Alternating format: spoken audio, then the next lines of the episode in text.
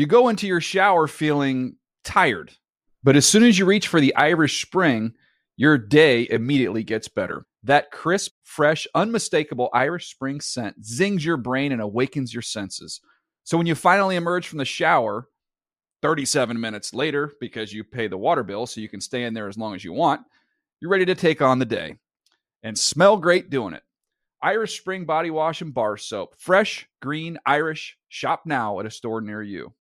The Around the NFL podcast.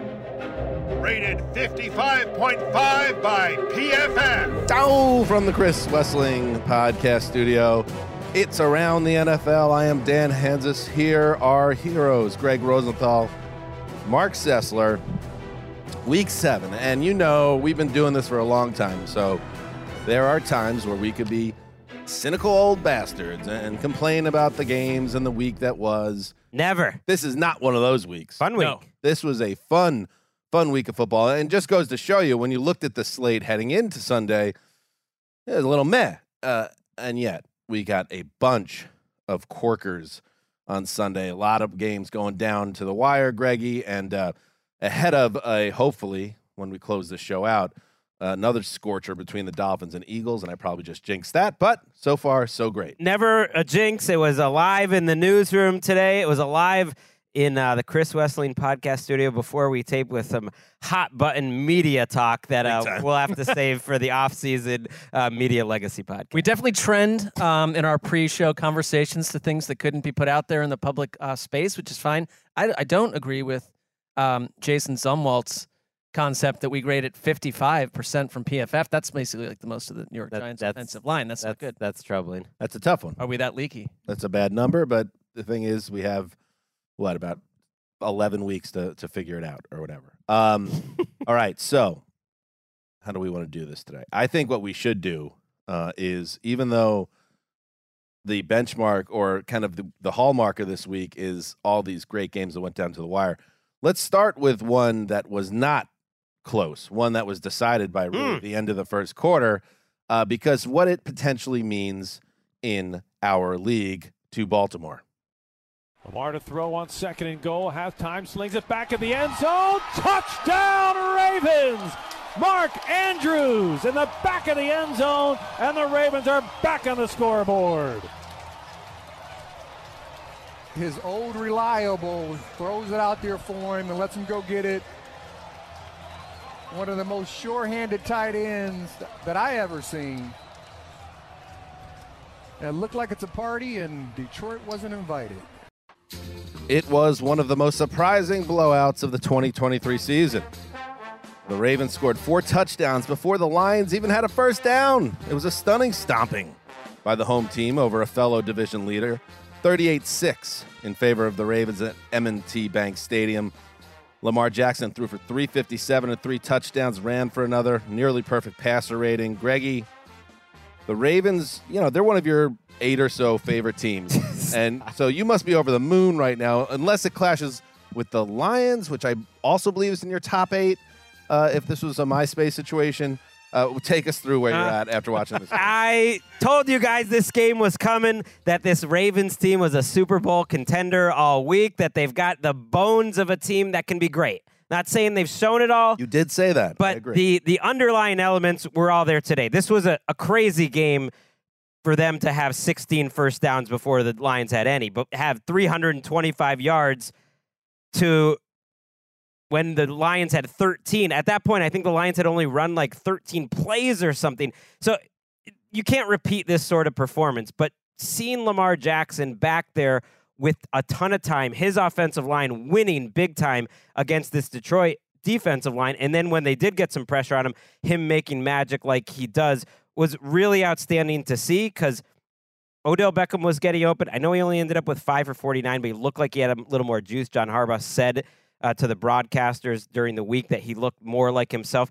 Thought that was good. Like Zay Flowers open down the field. Andrews looked as healthy and with as much juice as he's had all season. And you just see an offense that to me has a really high ceiling paired with, oh, by the way, a defense who's been really injured and yet ranks in the top four in basically every DVOA category. And it all came together today. I- I think it's easy to forget that this is a new offense. That it like it's a completely different approach under Todd Monken, and that you wanted to arrive right away. And they've been fr- they've been a frustrating watch on that side of the ball. But like today, they hadn't crossed 237 yards passing all year, and it looked like it. Uh, today, a, an explosion.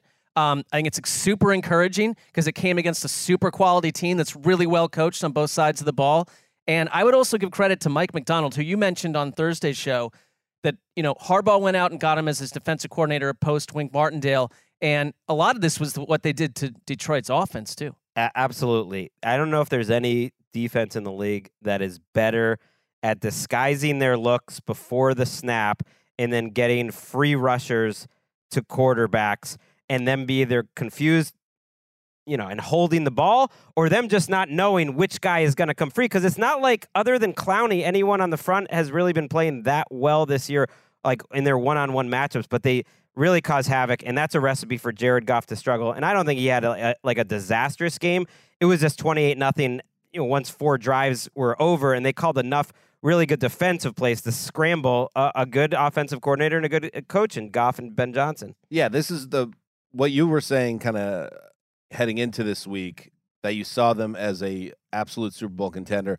The reason I I push back against it is because I this doesn't totally stun me in the sense that you know when everything's clicking with this team that they can be special, but they've also blown two games horrendously. We were at London last week. They're just kind of like Yes. just kind of finding a way get to get by a bad Titans team that lost their quarterback. Um, so there's this like weird DNA in this team that makes me uh, struggle trusting them. But this isn't the week to talk about that because w- when you welcome in a Lions team that was playing as well as any team in football and absolutely pants them, uh, you have to be feeling very good about yourselves. Now, Dan Campbell's the head coach of the Lions. Um, it's always good to hear from Dan, especially after some type of seismic happening around his team. This Yeah. one, a negative one. Uh, uh, let's see what uh, the coach had to say. Those guys, they, they played well. They kicked our ass, and uh, it's a credit to them. Lamar beat us. Uh, he hammered us with his arm. Um, you know, he he threw the ball extremely well.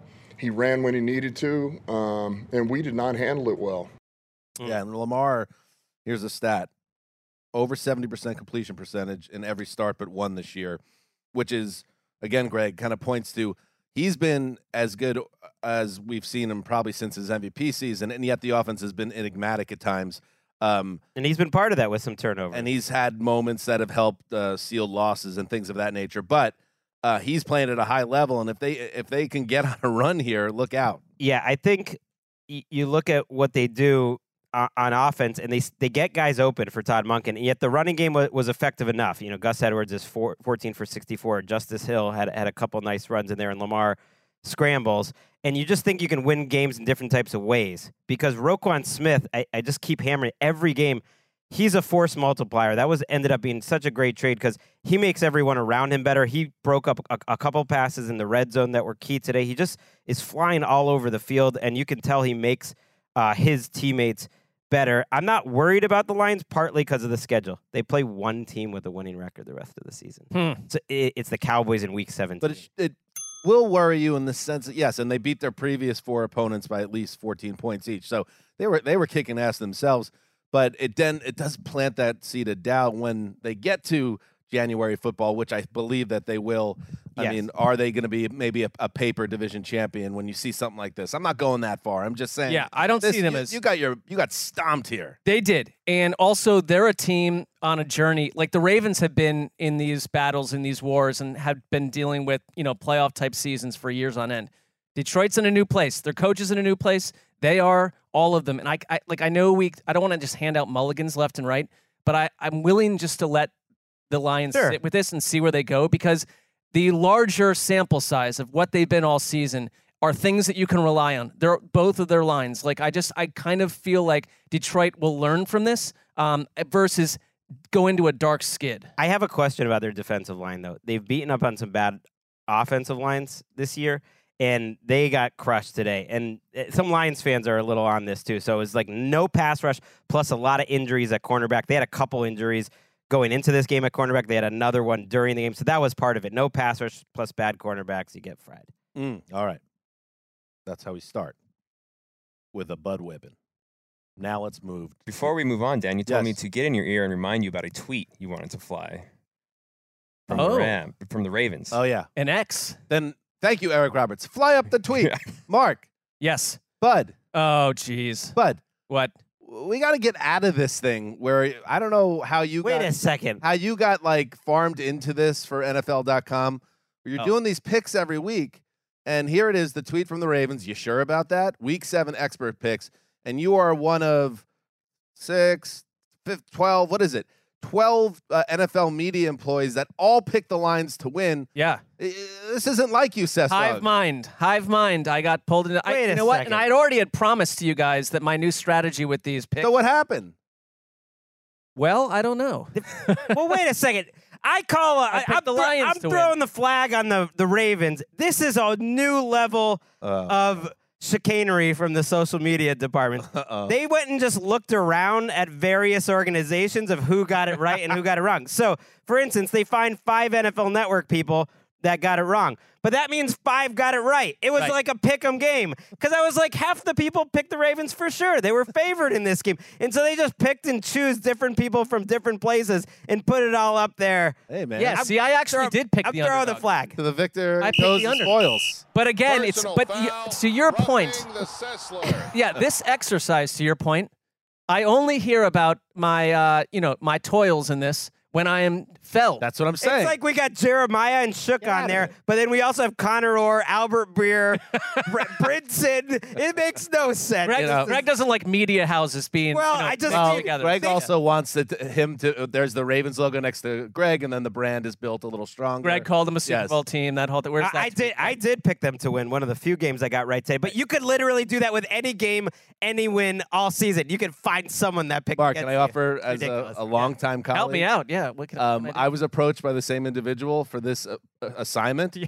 uh, Same. which I'm was ni- optional. I'm and you know what I nice. said? I just say yes to things. I said pass. I, I just say yes to things. Oh, can you come help me move? Like, sure. Throw up my whole effing Saturday just to go help someone move a bunch of furniture up and down a staircase. When?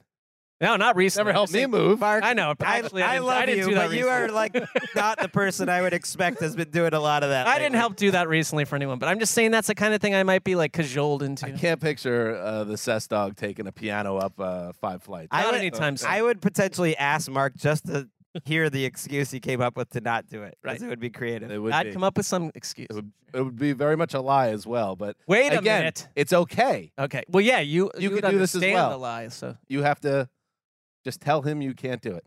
Tell him something co- came up I know. with your daughter, My daughter. your 24 year old She's daughter, very busy. who is She needs a lot of help all the time. reconnecting Right. with her father. It's time to reconnect. Through all those years I said yes to the NFL, it's time to say yes to someone else. Thank you. It's that easy. Right, Eric. Thank you. Let's get let's get you know who on the line. All right, let's head to. We got we got Marc nice and lubed up now, so let's head uh, talk some Browns football. Hudson and Harris Browns from the one. This is the game. Out of the eye, they need the touchdown. Hunt and Harris. Walker gives to Kareem Hunt. Pushing, pushing. Touchdown! Kareem Hunt got it across the goal line. He didn't wait for the official Kareem call. Hunt, are the cardiac kids back? Kareem Hunt getting it over the goal line. The huge touchdown on fourth down. You knew you could run it at that point. It didn't matter. That was the last play. Oh, hello. yeah. Bongo time. Wait, two weeks in a row? Well, I think Jets got it last week, as they deserved No. to. Did it? Did it? uh, Was it Cleveland? I thought it was- Cleveland got the bongos last they week really? too. Yeah, Jets got uh, it's on in New York City. Right. Feels a little Well, strong. to it's give a the been an interesting- I mean, this was a bongo worthy game. Yeah. and that was bongo worthy call from Andrew Siciliano, our friend and colleague for WKRK. Andrew filling in for the great. Andrew filling in for the great. Jim Donovan. He pointed at Marc though, so it was. Andrew filling Jim in for the great. Absolutely. Sorry. Yes. The Are you okay, one, Marc? no, the wonderful Jim Donovan. Yes. Kareem Hunt just broke the lane of the goal line. Where are the bongos? Keep it going. What are we doing? We're shutting down the bongos? The band went away. If you're gonna play the bongos, you keep it playing. Yeah. Song's not that long. We had a pause there for a second. we, we did have like a 25 second Jim Donovan pause. So. That was not my fault. Kareem Hunt just broke the plane at the goal line in the final seconds in Indianapolis. The deciding score in one of the wildest back and forth affairs of the year. The Browns forced the Gardner Minshew fumble on the ensuing drive, clinching a 39-38 win over the Colts. Marc, uh, we'll get into the latest in the enduring Deshaun Watson injury saga in a bit, but let's start with the game. How did your Cleveland Browns pull this one off? Uh, If you look at the last two weeks, and maybe Andrew Siciliano is something of a lucky charm, it's, Does he sound younger when he's making these calls? I think he feels young. I think he's Benjamin Buttoning Feels through young. this Browns Doing season. something you love. Yeah. Makes you taking younger. the years off him, like because these are two games. Imagine a 24-year-old Siciliano. Yum. Spicy. That's what they say. That's what they've said. Um, but like yes, you- please. two weeks in a row, these are games that other versions of the Cleveland Browns, um, and they're a weird team, like would have lost, just flat out lost. They would have found a way to to lose last week to the Niners, and this there were so many opportunities for them to lose, and there's a lot of particulars to this game and how it went, and you've got, you know. Three weeks in a row where Deshaun Watson is not readily available. And When he was in there today for a little bit, very um, unattractive as a player, and like did not do a good job. But this was the game that I've waited for Myles Garrett like has these moments of greatness and we see them, but it's like the one thing that I find a little different between him and if you go to Pittsburgh um, and certain times in Baltimore, but especially in Pittsburgh, like TJ Watt, where TJ Watt's sort of specialty, his magic power is like, oh, the offense isn't producing or there are ups and downs. Like TJ Watt's like, it's the late in the fourth quarter. I'm going to do something as a defensive player to completely change this game and add to what you think about TJ Watt. And I always felt like Myles Garrett he has those moments, but they come in losses or they come in games where it's like he's compiling stats where it's like it's not his fault, but he's not in a game changing moment. Today, though, the first half of Myles Garrett, it was the greatest half I've ever seen him play in my life. Mm. Um, two incredibly important sacks, two forced fumbles, and a play. If we have not, if you've not seen this, because this typically gets flagged because players aren't able to do this physically. Myles Garrett, and I'll tell you one time um, when they were playing the Chargers a number of years ago, I went downtown to downtown LA to meet with a young guy who was a Browns writer, and I walked in the hotel, and Myles Garrett walked by me. And it's like, oh, this is literally a completely different type of human being than wherever I came from. Like, I mean, he just looks like a completely different specimen. And he's able to do things with his body. And today was one of the best examples I've seen of that. Uh, in a key moment where the Colts were lining up for a field goal that kept hanging around with the Browns, Myles Garrett just literally leaps over the offensive lineman, multiple offensive linemen, and doesn't touch them, so there's no penalty, and then just seamlessly waltzes in and blocks the Right. kick. It reminded me. Uh, I, I tweeted about this. That I xed about this. That uh, Lawrence Taylor in the original Tecmo Bowl. Yes, he could do that too. You Like, could always he do it could not Lawrence kick Taylor an extra point or a field goal against the Giants Tecmo Bowl because So- he had this otherworldly ability to get to the kicker. Uh, only Myles Garrett's a real person, and he's doing this. And uh, as Gregg, you would say, and it's one of your favorite terms, and you've already used it once, a force multiplier. I wow, I do need to get away from that, but uh, a couple of sacks on the game too, like like a pass defense, like he he is everywhere, and he's everywhere on a day, and you you can explain it to me eh, where their defense, you know, has a lot of regrets that they give up 456 yards to the Minshew Colts. Now, How did par- that happen? part of that is 16 drives, but it was 6.8 yards per play. How did that happen, Marc? I thought so. yes, it's the right time for that because the Minshew of last week with the fumble, the lost fumble, and three interceptions, where you're like, maybe the Minshew thing doesn't last for more than a couple weeks. Totally effective on the ground today.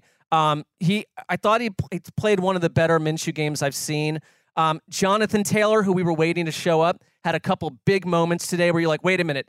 The idea that Jonathan Taylor might not come back and be the same guy, incorrect. He looks that way, and I think there were there were defensive breakdowns today for Cleveland, which is That's the way you beat the Schwartz defense is you throw some bombs because Yes. they're going to be aggressive. Um, let's talk about Deshaun Watson here because um, it's fair to wonder, uh, you know, how the injury is being handled, what the truth is behind the injury, and it, it got even murkier this week. So he was, it looked like he was trending toward not playing this week. Then late in the week, he practiced, and then all of a sudden he's on the field in this game, but not for long. He's struggling. Then he goes into the blue tent to be checked for a concussion, uh, ruled not to have suffered a concussion by the independent neurologist, but then does not come back in the game. And PJ Walker finishes it. Uh, here is what Deshaun Watson had to say after his head coach, Kevin Stefanski, said they kept him out uh, to protect himself.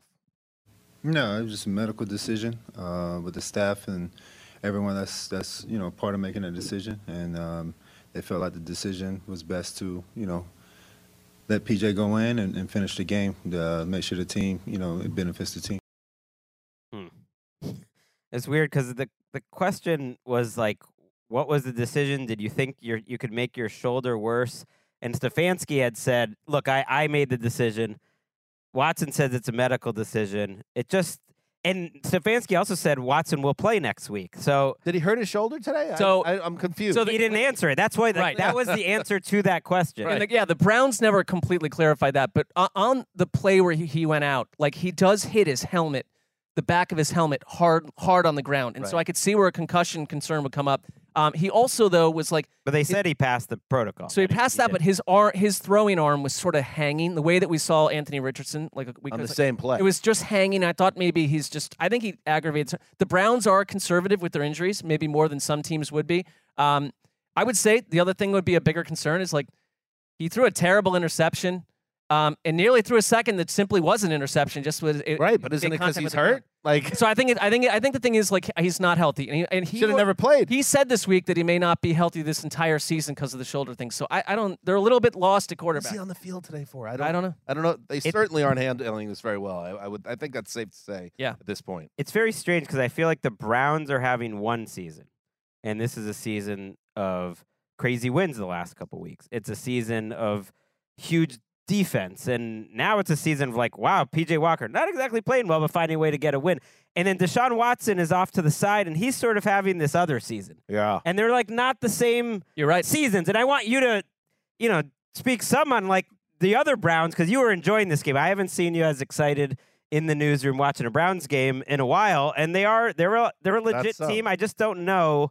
I, I don't know where they're going, but I, they are a legit team. They're they're they're I will say this because I think Stefanski's sort of been like a hot seat contender. I think he's done a good job coaching this team up through a quarterback abyss. Um, someone like Jerome Ford who came in today and 69 yard touchdown, Gallup on the opening drive. You don't have Nick Chubb. You don't have your starting quarterback or Nick Chubb. And you're getting these performances from other people around them. So they're enjoyable for that element of resiliency. And I think Stefanski, who did not do a good job coaching this team a year ago, um, ex- I think he did actually with Jacoby Brissett. But in general, like your coach of the year from a couple years ago didn't look like it. But Basically, done he's a like- nice job He's a a good couple coach weeks whenever. Deshaun Watson's not playing. I think so too. Here, here's the thing. To me, what it feels like, it's not dissimilar to how I feel about watching my own team right now, where they're a fun watch uh, because they're a little plucky, especially with PJ Walker playing. Um, but if you take out Nick Chubb and if Deshaun Watson's going to be an injury-riddled mess, like there's a ceiling on the on the season. oh, there's a the ceiling. goal here, of course, is to win the Super Bowl. So, like this is as fun as these games are. Like they need, if there's a path to Watson getting healthy, they need to get on that right path because that's what can make them truly dangerous in the AFC. Because the Walker thing is that there's an expiration date there. That's going to limit you. Um, but how about that, Marc? Four and two though. So Two then- wild games back. So now maybe Right. they've bought themselves some times if they do need to sit Watson. They they they found a way to win enough games that maybe they're they're in the mix when he comes back. They already had their bye, and Hmm. that was they were resting the shoulder then, so they can't seem to make progress on that front. But in terms of winning football, what are they? Four and two now. Four and two. How about that, Marc? How about that? I approve. Uh, the Bills, the Bills fans, like Eric Roberts, do not approve of the arc of the season so far. Tremendously frustrating, and that continued at Foxborough today. A second and goal to go from the left hash one. Andrews over the football to snap it back. Jones has it. Looks to his right. Throws it to the right. Got it! Touchdown! He's got it! Patriots! There he is, Mike Gesicki off the side of a milk carton, catching the game winner on a little look in from Jones to the right slot. And it is the drive that Mac Jones has needed. I mean, I mean, we're acting like Mike Gesicki's like Tony Gonzalez in 1997. That Like, crowd was going crazy. Where is where is where is Mike Ges- Ges- Gesicki been? Bob Sochi in the Ascension Powerade bottle with the call for WBZ. Mac Jones, give him that extension, Greggy. Threw a one-yard you would touchdown like pass that, wouldn't you? To uh, Mike Gesicki with 12 seconds to play, and the Patriots steal one away from the Bills, 29 25. Uh, Marc, a, a weird one uh, for me personally, tracking from afar because I'm just kind of following this game on the scroll. The the Cleveland Indy game was the same thing. It's like, what the hell is going on? Yeah. Uh, there are multiple points where it appeared the game was decided in favor of each of the teams. How did the underdog Pats come out ahead? I think this was sort of the team that if you were Bill Belichick and his like small cadre of assistant coaches, this is the team that you thought you would get. His family members, basically. Essentially, his sons and you know, a cl- t- like friends that keep secrets for A him. nephew. nephew. Yeah, Um, seven. they like it doesn't look like it because if you look at like for instance like Rhamondre Stevenson's line box score like doesn't look impressive but I thought he ran the ball as well as he has all season and Mac Jones played a better game than he's played all season and like they got little contributions on offense and their defense looked tighter and you're getting a Bills team that I don't know if it's their DNA because things change but this is weeks in a row where they come out flat they they looked completely out of sync early on uh, they have scored. What is going on here with one of these numbers? They've been outscored like an insane amount in the first half. Like in the and, and they just to come out as a flat team. Well, they, they really had no business winning last week no, against the Giants in their building on Sunday Night Football. The week before didn't go well, Gregg, and now you you, you can't find a way to close out the Patriots. And you know, I as soon as you saw Matt Milano go out, I wondered what was going to happen with Mm. their defense. And uh, again, I didn't see the game, but I'm just curious. Like, is that one of those Jenga pieces where they're going to struggle to get big stops all season without kind of the heart and soul of their D? Well, you you let Mac carve you up 25 for 30, 272 yards. In the second half of that game, the only stop they get was on, on a forced fumble, and otherwise the Patriots had a field goal, a touchdown, and a touchdown. And the Patriots are up or behind in up in this game rather, 22 to 10. They just went on a touchdown drive in the fourth quarter. They've played a very clean game, Marc. Yeah. Am I right? Yeah. Then then the Bills get a a two minute five play 75 yard drive. Then they force a fumble, and then Josh Allen ends up running it in. And you think like there is no way at that point that the Bills defense lets the Patriots get to overtime, even much less lose the game. So that's very surprising to me. Like, what did you see out of the, the Bills defense here?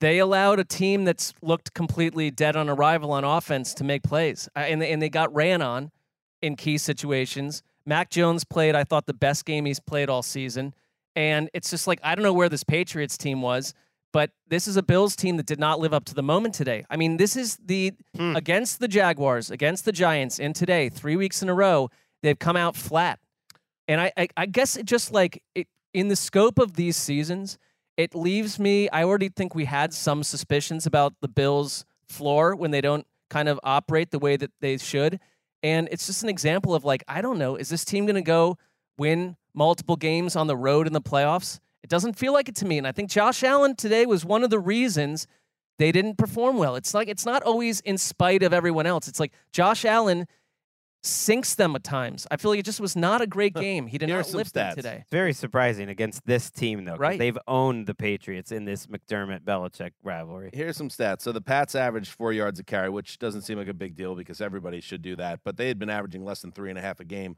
going into this game. So they ran the ball, like you were saying. Mac Jones was pressured on just 20% of his dropbacks, according That's to it. ESPN.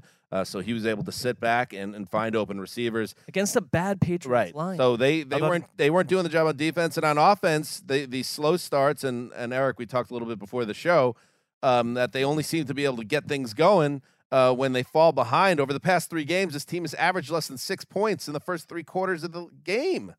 And, and and sometimes you can you have the ability to come back and steal these games like they did last week. But then other times it's not going to work out, and they they're supposed to be better than this, uh, Yeah. Eric. They, Yeah. and they're not. It's it's like pulling teeth until the end of the fourth quarter. It, I mean, they they fell short against the Jaguars in London, where they had the little spurt and they put themselves in a kind of a spot to maybe steal it, where they had a quick little rebound, and you know it's like they cut it close. They had a weird hook and ladder. They got lucky last week. You know, they probably could have got a PI call that would have thrown that game the other way. And then yeah, this week they it, the offense is asleep at the wheel. It feels like until until way late. Like it's it shouldn't be. They didn't. It's it's tough. It's real tough. Week week It's a tough seven. watch. Week seven is early for a team like the Bills, where it's almost like the playoffs only matter. Three losses, you don't have three losses, but it doesn't it doesn't put them. They're just such a strange team because they were the number one team in DVOA heading into last week because they were st- they've had these weird like huge downs and huge ups, and that's surprising uh, to me Yeah. for a veteran team. Now there was one schematic, uh, one thing with the Patriots offensive line that I think could help change their season. They put Michael Onwenu, who's been a very good right tackle when they played. They're out at right tackle. He'd been at guard when healthy, and they got Cole Strange back, their their first round pick. So they had a couple spots that looked better. The right tackle position was the worst in the entire NFL, so maybe that helps their offense. When they went on this run of dominance earlier in the year, though, you look back, it's like they dominated the Raiders and the Commanders and the Dolphins. That's a big win. I, when I watch this team, because I think Dalton Kincaid had a nice game today, and you you thought that would be consistent throughout the year, but like if it's not Stefon Diggs, there's a lack of weapons on this in this Yeah. offense, and I think we felt that way like going into the year that like they were they going to go sign DeAndre Hopkins or one of these guys, and they didn't do it, and there's just periods and moments throughout some of these lower echelon performances by the Bills where someone's missing. All right, couple things here. Uh, here's uh, just because I like this quote. Uh, David Andrews, Patriots center. Uh, this one gave me gave me feels. you know, it feels good. It feels good to go home, and, you know, having a beer, sitting outside is gonna feel real good. And I like the idea of just going outside and sitting outside having a beer. Well, it's You know, been that's a, nice. They've not had a lot of beer drinking Sundays. On the like a, a crisp, like New England, sure, uh, mid to late October. Like he's gonna sit, he's gonna be a little sore, but he's gonna have that beer. I like that. The other, the other quote I want to play for you. You know, you like put on a little like, you know, maybe one of the first two like Band of Horses albums. Right, especially a guy who he, he'd gone to three straight Super Bowls at one point. It, this is dark. He's gonna need more than would one enjoy beer that to- beer. You can You know, smell, you know, you smell that chimney, you know, the chimney smoke in the air, and that, and then you could maybe a breath, but you're bundled up. crisp uh, I don't, Massachusetts I don't know if there's. chimney. I don't know if the fires have started yet. Quite in I don't know. Foxborough. Well, what I mean, it's almost November. I I I live there. Cold there. it's cold. Uh, here's Bill Belichick, uh, and this was actually really nice to see because Bill Belichick won his 300th game of his career. That's third all time, and uh, he obviously was looking inward and was quite verbose and, in sharing uh, this special moment for him. So let's listen in. What's your reaction uh, to becoming the third head coach with 300 wins behind uh, Don Shula and George Halas? Um, I mean, it's great. I'm really more focused on you know our team and this year, and worry about that later. Thank I you. mean, that was, that was You actually got me for some reason. I don't know what you were gonna throw it to. I was like, oh, because he was. There was a great clip of him. I tweeted it out of him at the Patriots Hall of Fame ceremony this weekend. I've never seen him looser and happier talking about Dante Scarnecchia, who got inducted uh, to the Hall of Fame, like telling jokes and like making impressions. I like. I've actually never heard him literally speak like that, and I was like, wow, Bill. Maybe Bill and just this was like you know in concert with that. right. Absolutely, no. He was gushing. Hey, Very warm. Shout out to Mike Vrabel, also got uh, inducted on Sunday.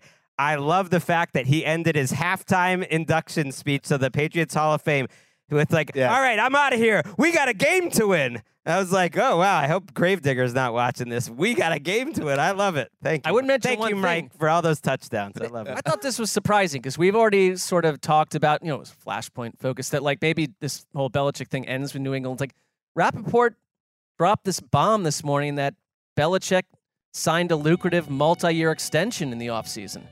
So if Kraft was already thinking, and I get all that, that's just money. It's Kraft's a billionaire, so like, if I guess I'd south, want to know what south. that means exactly. Right. Tom Curran kind of Well, followed it it, means up. two things: lucrative and multi-year. Well, like those two things are words that have meaning. Tom Like, Curran followed up believing that multi-year meant 23 and 24, and that it wouldn't affect the decision making. like he was not hired for this season. that they basically this ripped that, that it was a way of they- they're kind of spinning it whereas like they ripped up the old contract that it's probably I- not past mean, I mean, I, think- again, I, I mean, Robert Kraft could buy 42 houses and decide he doesn't want them. So I get that. So it's not. I also not a feel like I'm thing, but- in the minority on this show that I don't think he's going to lose his job after this year, but he'd, he'd be more likely to get another shot, maybe with a new quarterback, and maybe that's that. well who that knows is- there's 10 there's literally 10 points more games toward left that. that's Yeah. the biggest factor is how Right. these 10 games go if they will if a bunch of them go like this he'll, he'll do fine They'll win a few games. You know they will. Well Right. yeah i mean All the Patriots fans out there, like Brockman with the Rich Eisen show, I, I like Brockman, but you know they're like pounding the table, like, "Oh, we're going to get the first overall pick. We're tanking for Caleb and all this stuff." We're not rooting for you to get that. Yeah, No, why would you're we not, be you're not for like, oh, uh, maybe the Patriots will luck out and get the first overall pick. No. What fairy tale? not Would, why that. would I'm not that? Why would that, that. delight us? I don't need that to happen. You got it, Gregg. You got 20 years of Yeah. greatness. Uh, a lot of lot of bad teams lost today, though. It was a it was a good day for the one win teams. They they're not too far down in the pecking order. Still, I think they're at the fifth pick. Um. All right. Okay, that's one I'm, way tra- to look it. I'm tracking it. Let's take a break and then we will continue onward. You go into your shower feeling tired, but as soon as you reach for the Irish Spring, your day immediately gets better. That crisp, fresh, unmistakable Irish Spring scent zings your brain and awakens your senses. So when you finally emerge from the shower, 37 minutes later, because you pay the water bill so you can stay in there as long as you want, you're ready to take on the day and smell great doing it. Irish Spring Body Wash and Bar Soap. Fresh, green, Irish. Shop now at a store near you. All right. Okay. So a bunch of close games there. Uh, here's a game that disappointed me. Like I'm, like my dog is, he just turned one, and he's still, you know, he's essentially a, a teenager at this point. So he'll he'll act out when we leave him. Sometimes he gets upset, so he'll jump up and grab something, and like he he ate a box of cookies, and we're like, oh, is he gonna die? Like he didn't die, which was good. What kind of cookies? Like were they? They were ginger, dark chocolate ginger cookies I got from England for my wife. And she's like, I don't like ginger. I was like, oh, great. The big uh, L there. And then the dog ate them and was like heaving for a couple days. Double L. So double L. Good job uh, by me. Anyway, uh, my point being, I'm disappointed both in captain, but still love him. And also the potential shootout between the Chargers and Chiefs. That wasn't. Kelce's in the backfield as an H-back. They're going to fake a handoff. Now they're going to go on a pass inside and dragging into the end zone. Touchdown, Kansas City! And the Chiefs get the touchdown with a little bit of a formation trickery. They had Travis Kelce lined up in the backfield. He ran a running back route. And Kelce, who lined up in the backfield, just ducked inside and was able to drag three Chargers, almost lost the ball as he had the ball up above his helmet, and the Chargers were trying to rip it out. All right, Bob. Uh, WBZ, excuse me, that was Mitch Holthus with WDAF with the call.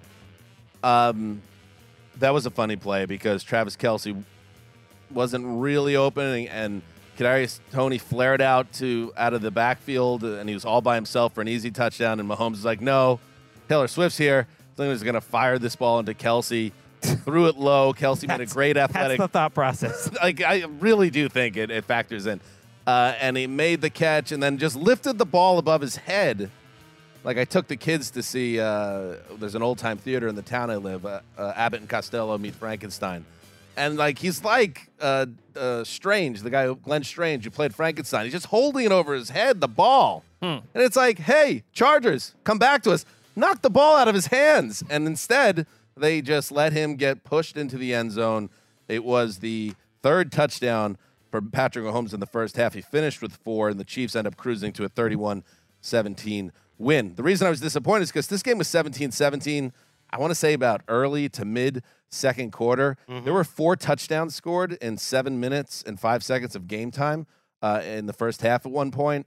And, you know, listen, in the early games, I went from watching, and oh my God, we're going to talk about it later, but it was when we're watching Baker Mayfield and Desmond Ridder in the early slate to all of a sudden I have Herbert and Mahomes in the late slate. And, and this game starts out beautifully. And all I could think to myself is this is going to be the game everyone's talking about. Not quite, because the Chiefs defense, Gregg, which it's been lights out pretty much all year, once again, once they kind of course corrected, completely shut down LA in the end of the second quarter, throughout the second half, uh, shutting them out, in fact, and it's an easy win for the Chiefs as a result. It's a it's another second half where the Chargers offense gets absolutely nothing. They're just not built to be like this. And you do have to give the credit though to the Chiefs defense because it's now week after week. It's now coming against some good quarterbacks.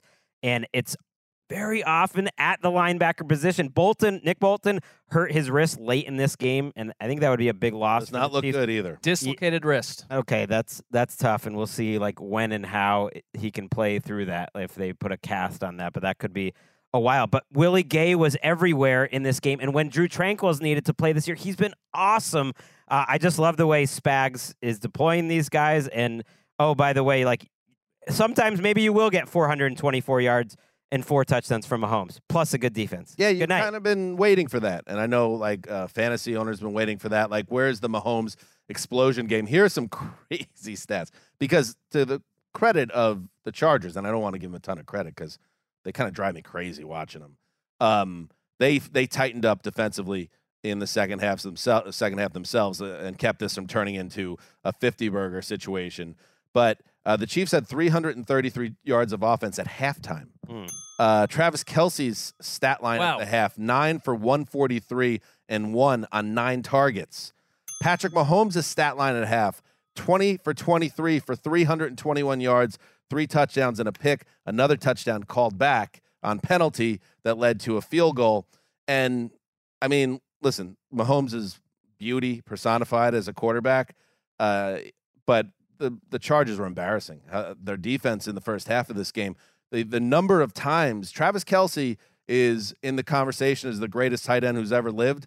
He is all by himself over and over and over. And I understand Mahomes' part of his greatness is he can evade a pocket when it gets muddy and he makes late decisions and he does that move where he gets close to the line of scrimmage and just when you think he's scrambling, he throws it not like a little check down, but like a 20 yard uh, shot down field that goes for a huge play because the defense is broken down. He was doing that, but doing it over and over and over to the point where it's like, aren't you a defensive head coach, uh, Brandon Staley? Where are the adjustments? And by the time they came, it was already too late. I mean, I don't know. I've come to expect frustration from the Chargers at this point, but it is a division opponent. You should know Patrick Mahomes and Travis Kelce and Andy Reid as well as anyone in the league. And you have Justin Herbert. That's the one thing that you have where if the Chiefs keep scoring, they keep producing. And I'm looking at what happens here in the second half in a key divisional matchup, and it's red zone interception, three and out, three and out, three and out, close the game with another interception. And it's two games in a row where it's like, and I look at I we all Justin Herbert. It's no no questioning his talent, but like you're not getting the job done. And I think there's just something intrinsically and chemically wrong with the Chargers. Well, and it's like I don't expect know them- that. I mean, they're the Chargers. yeah, but then even to the point where you went in thinking this would be a great game. I mean, they'll take games down to the end, but it's like this is a team that is two and four, is not the sum of their parts for the second or third year in a row under this coaching staff, and you can't make things this easy for Patrick Mahomes. Well, they they they know what's at stake this season. Brandon Staley and the coaching staff. They know they have to have, finish, I think, with a winning record to, to keep their jobs.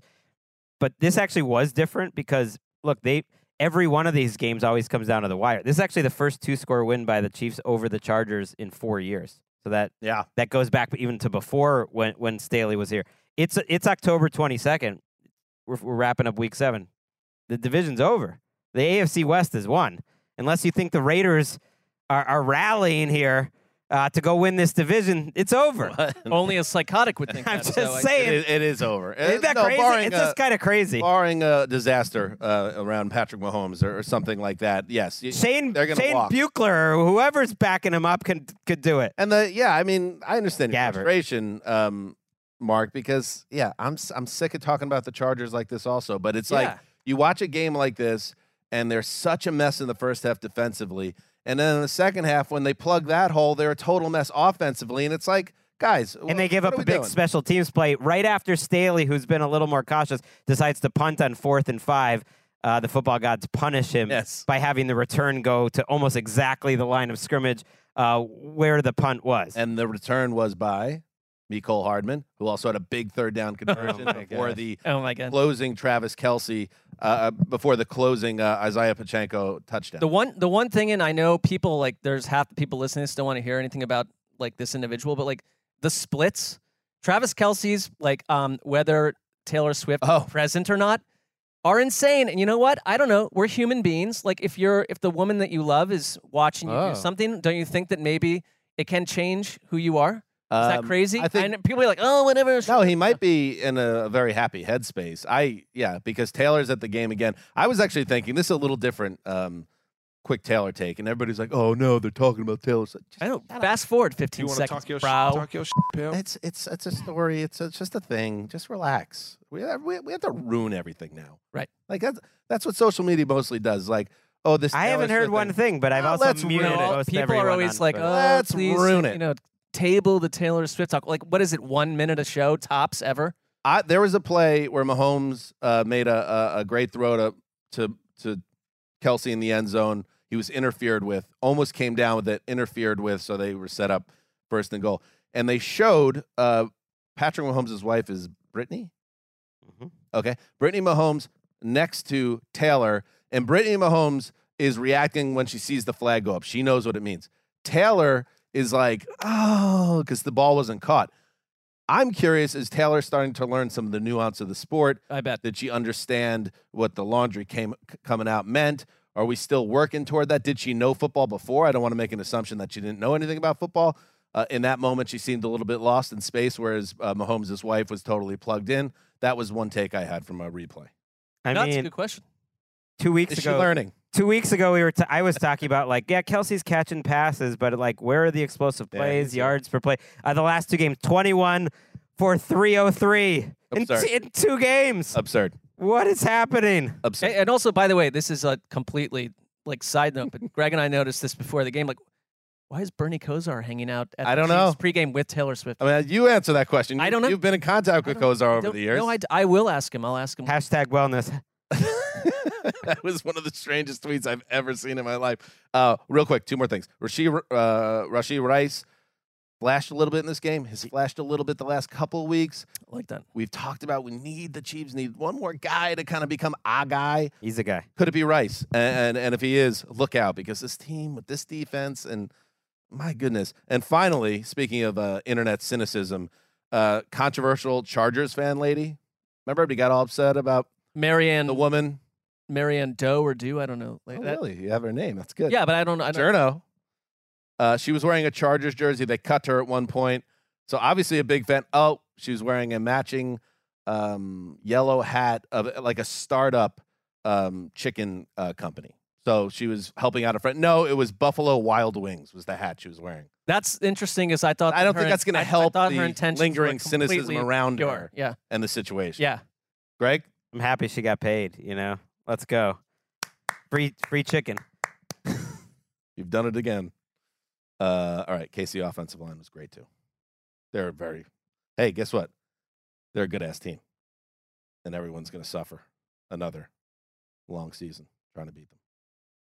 Oh, speaking of suffering, I was on this Falcons Bucks beat tonight. Oh my goodness! So it's a 51 yard try. Never lock an Good to NFC. South team Oh, ever. Pinion will hold, That's McCullough right. will snap you kidding me? What was I thinking? to win the game for Atlanta. Snap, spot, kick from Koo is away, and it is good. Fly home safely, Atlanta. 16 13 is the final in Tampa. Younghoe Koo, the winner from 51 yards. Atlanta goes to 2 0 in the division. Oh, me gone. Western with the call. Falcons radio. Um, the the Atlanta Falcons lead a division in the NFL. I demand a recount. In a sloppy affair the acceler- that accelerated the aging process of all those unfortunate enough to watch, in the spirit of transparency, I was paid to do so. The Falcons rode a late 39 yard reception by Kyle Pitts and a Younghoe Koo 51 yarder that you heard his time expired to edge the Bucks 16 13. Tampa Bay has now lost three or four, proving once again that September is a big fat liar. They're not very good. Um, very frustrating watch, very hard watch. The Falcons. The reason I'm not even that you know upset about the lock is because the Falcon uh, the Falcons should have won this game four different ways, and they couldn't uh, because Desmond Ridder fumbled the ball three times and lost all three fumbles. And I'll tell you about the fumbles. One was first and goal at the one, uh, a muffed snap that he couldn't recover. And the second one was on a really nicely designed play call where he scrambled and uh, was heading toward the pylon, maybe let up just enough uh, for a uh, Tampa Bay defun- defender to come in and knock it out of his hand out of bounds. Antoine Winfield, who is having Antoine a Winfield, hell of you. a contract year. Man, is he looking good. It was a beautiful play and a great hustle play. I wouldn't quite call it Don Beebe, Leon Lett, but it was that type of vibe where it looked like it was definitely a touchdown, and then all of a sudden it's going the other way. So the fact that you had two absolutely crushing turnovers by Atlanta on offense at the one yard line, that that never happens, but you still find a way. And part of the reason, Marc, they found a way is because the Bucks offense could not get things going. I owe the the Falcons defense an apology. I kind of uh, kind of said they weren't much uh, on the Thursday preview show. Statistically, they've been pretty good this year, and in this game, they continually kind of gave Baker Mayfield fits, and uh, the Bucks are 0 for two in the red zone, including late in the game where they had a chance to steal it themselves, but they never came close. The Falcons find a way. You don't see too many games like this where if you're Atlanta, you got inside the 12 yard line three times and, and produced zero points on those instances.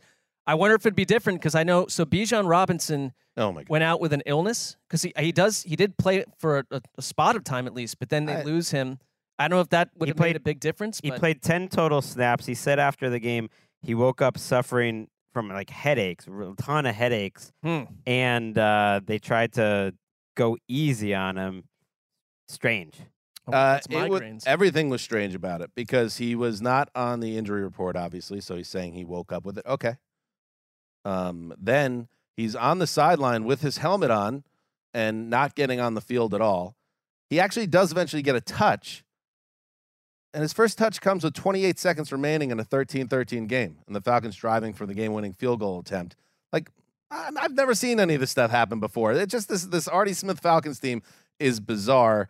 Um, and but to their credit, they found a way without their best player uh, uh, to to get this done. So it's not going to change uh, anyone's feelings, I don't think, about the Falcons' offense because they're still held back by a a, a turnover plagued uh, quarterback. However, if you look at some of the yardage, yes, they're moving the ball better. And uh, un- unquestionably, the team has a pulse in terms of moving the football. Kyle Pitts has been involved, Greggy.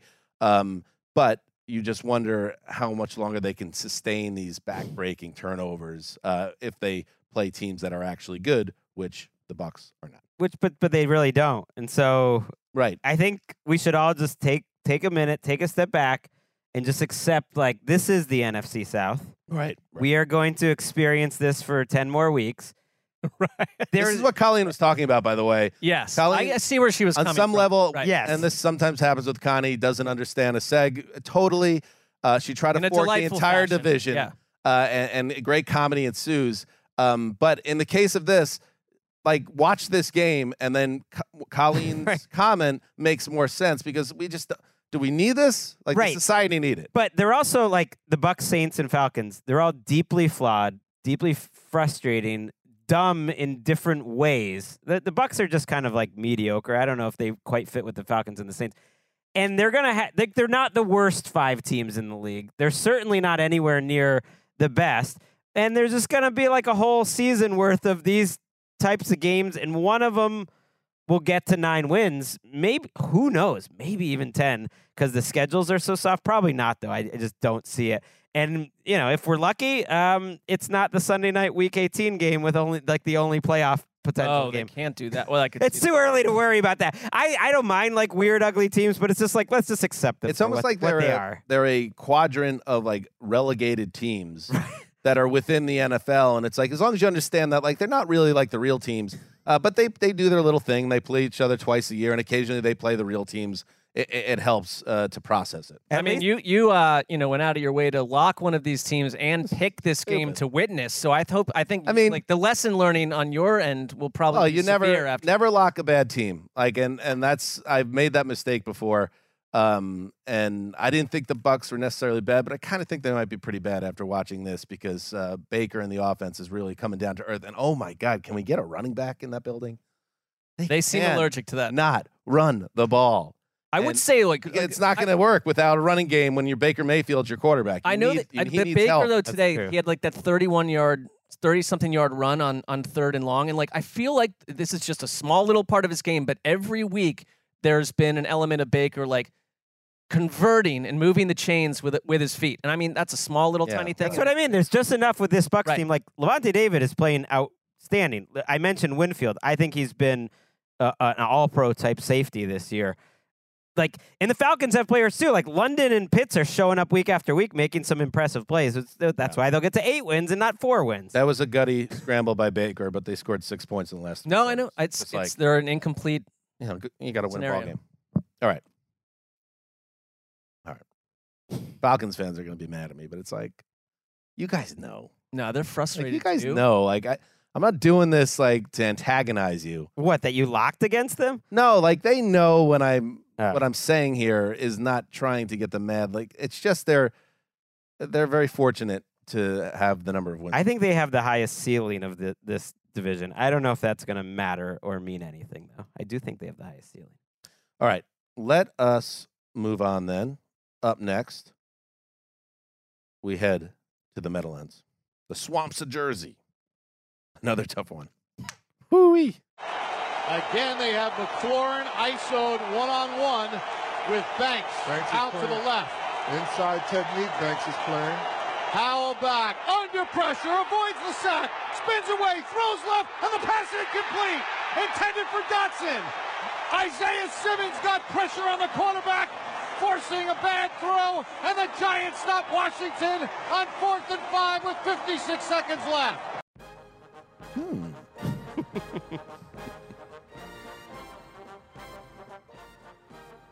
The call is by the great Bob Papa, Giants Radio. And boys, I think there's one thing to take away from this game.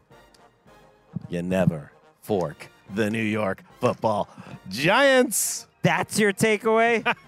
we can move on to the next game. Tyrod Taylor threw two uh, second quarter touchdown passes, and Dexter Lawrence led a, a big blue defense that had six sacks. They had five all year entering this game, had six sacks, including five in the first half, and they made that last minute stand you just heard uh, with a little help from Jahan Dotson. Squeeze it, kid.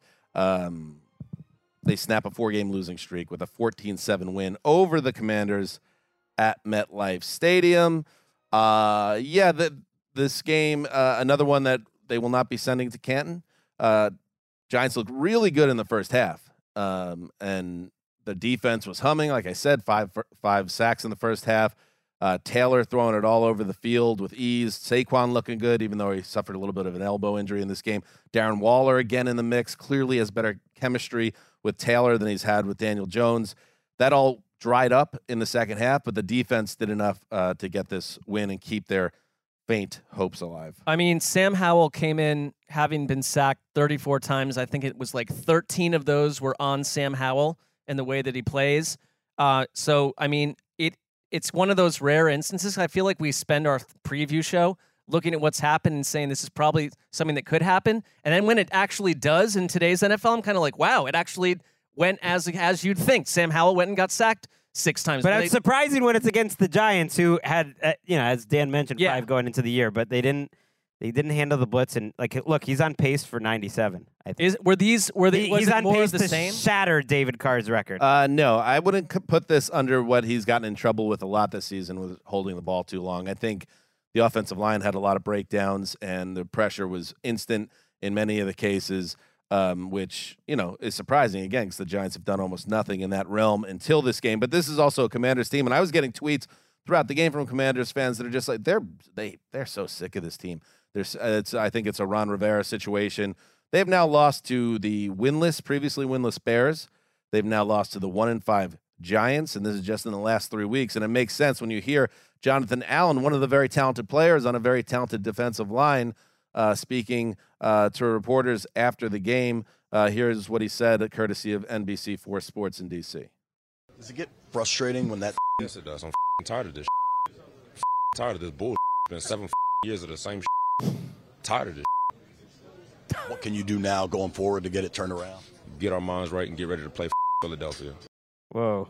Uh, Randy or Eric, who was in charge of the beeps there? That was me. Yeah, you did a great job. Very nice. I mean, Great job. Just I could uh, guess what he was saying. Excellent beeps. That was the most. Got to give them just enough so they know what's being said. You know? and you know that's a lot of frustration because I think they they know or think that they are a better team than the Giants. So to be kind of punched in the mouth the way they were, and they only get back in that game because Sterling Shepard muffs a punt in the second half uh, that leads to a short field and the only Commanders touchdown.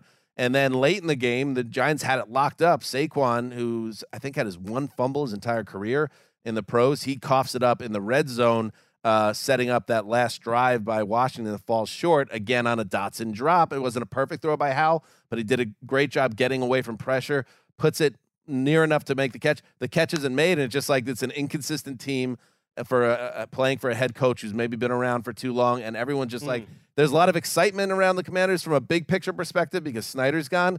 But a lot of it is way too familiar for fans that are sick of it. Yeah, it. it doesn't fix it all in one week. the, you're not gonna like become a, a team that sneaks into the playoffs, which I think is the ceiling for this team, unless you take advantage of those situations. On the third down play, Sam Howell has Terry McLaurin one on one. It's third and 5 from the Mhm. seven. There's he like Adoree Jackson is out of this game. He's up against a, a rookie in that scenario.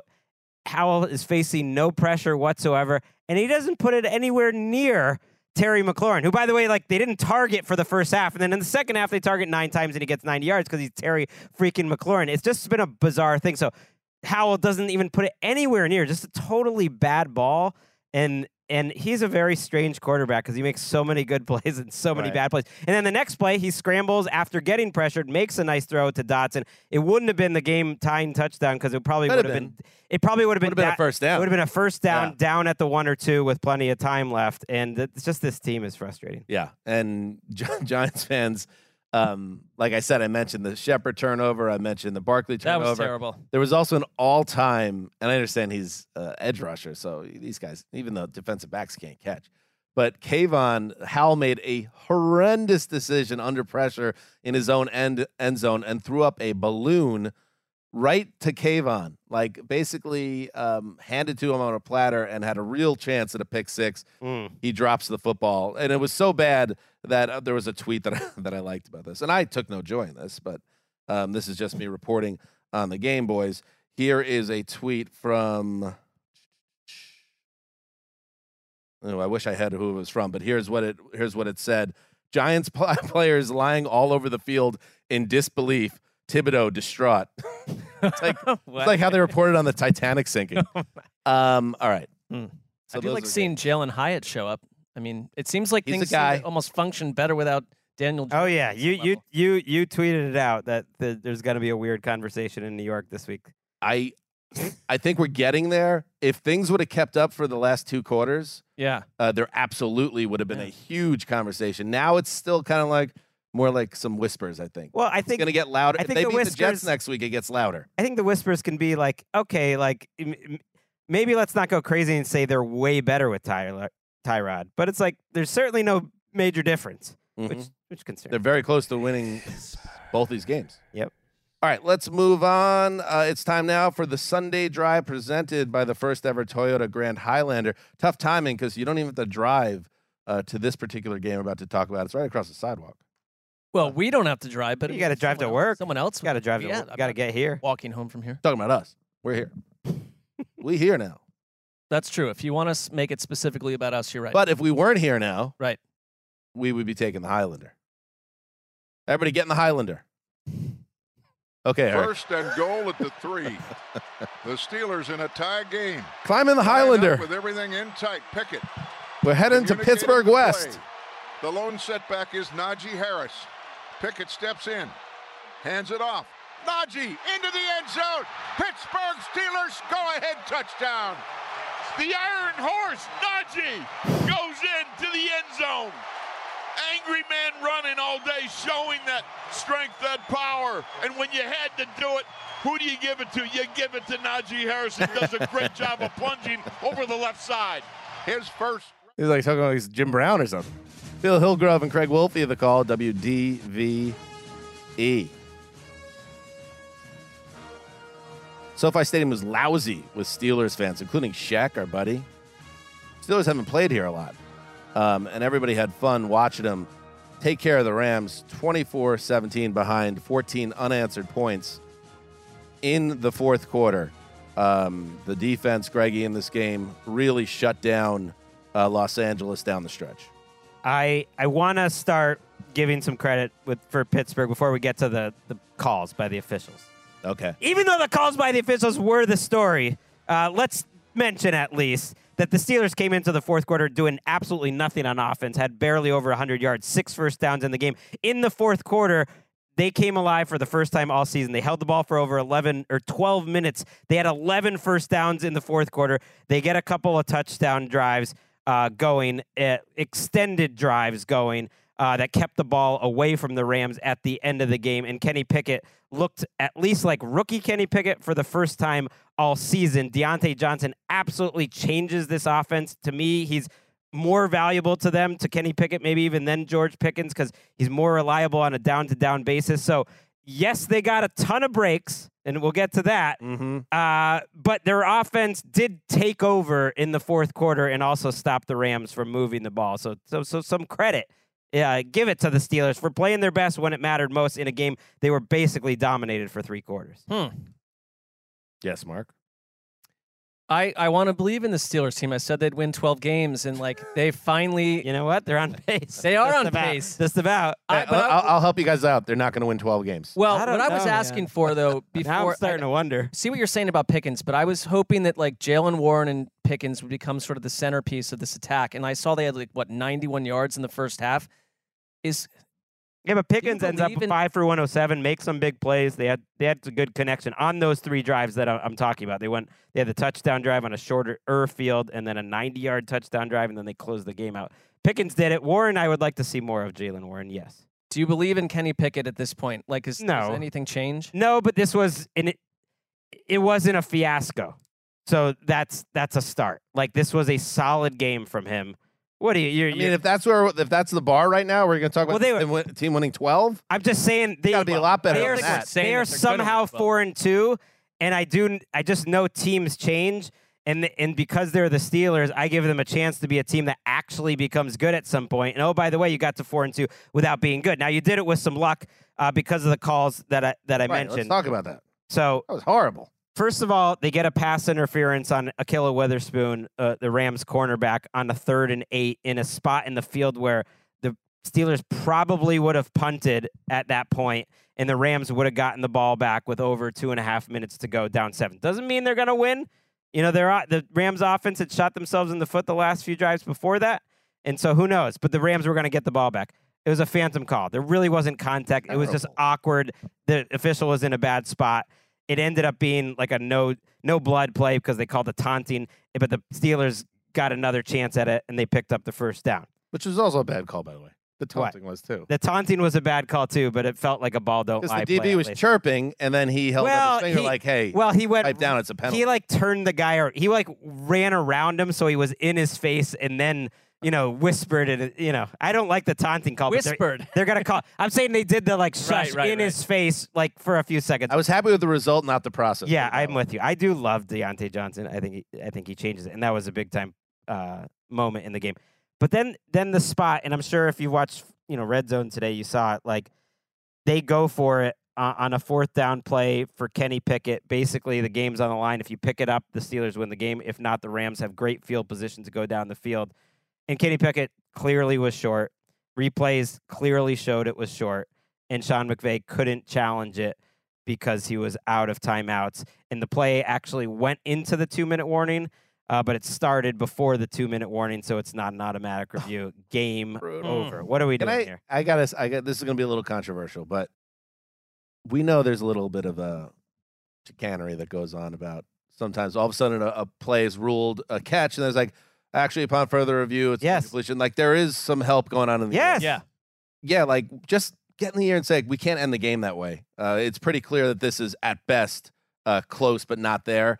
To let the game end that way, and, and I know you had fifty thousand Steelers fans that were thrilled with the ending of that game, but the Rams fans that were hoping for one more chance, like that is such a gut wrenching way for the game to end, and it kind of in a lot of ways, Gregg, kind of ruined that game because like you took it took away what should have been the climax and just said, okay, we're moving on. I it was a mistake, and I, I think it was e- either Patrick Claybon or someone else like quote tweeting him that was like, what what we have to look at what is the purpose of these replay things because yes, like Sean McVay didn't have a timeout left, but the point is to get the call right, and I feel like there has to be a mechanism to get the call right on a call like Right. that. The pass interference, I get it.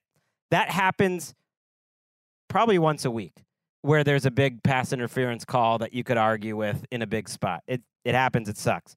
But a play like that, which is like the down, where you can tell that he's down and something's clearly like there needs to be a mechanism to get rid of that.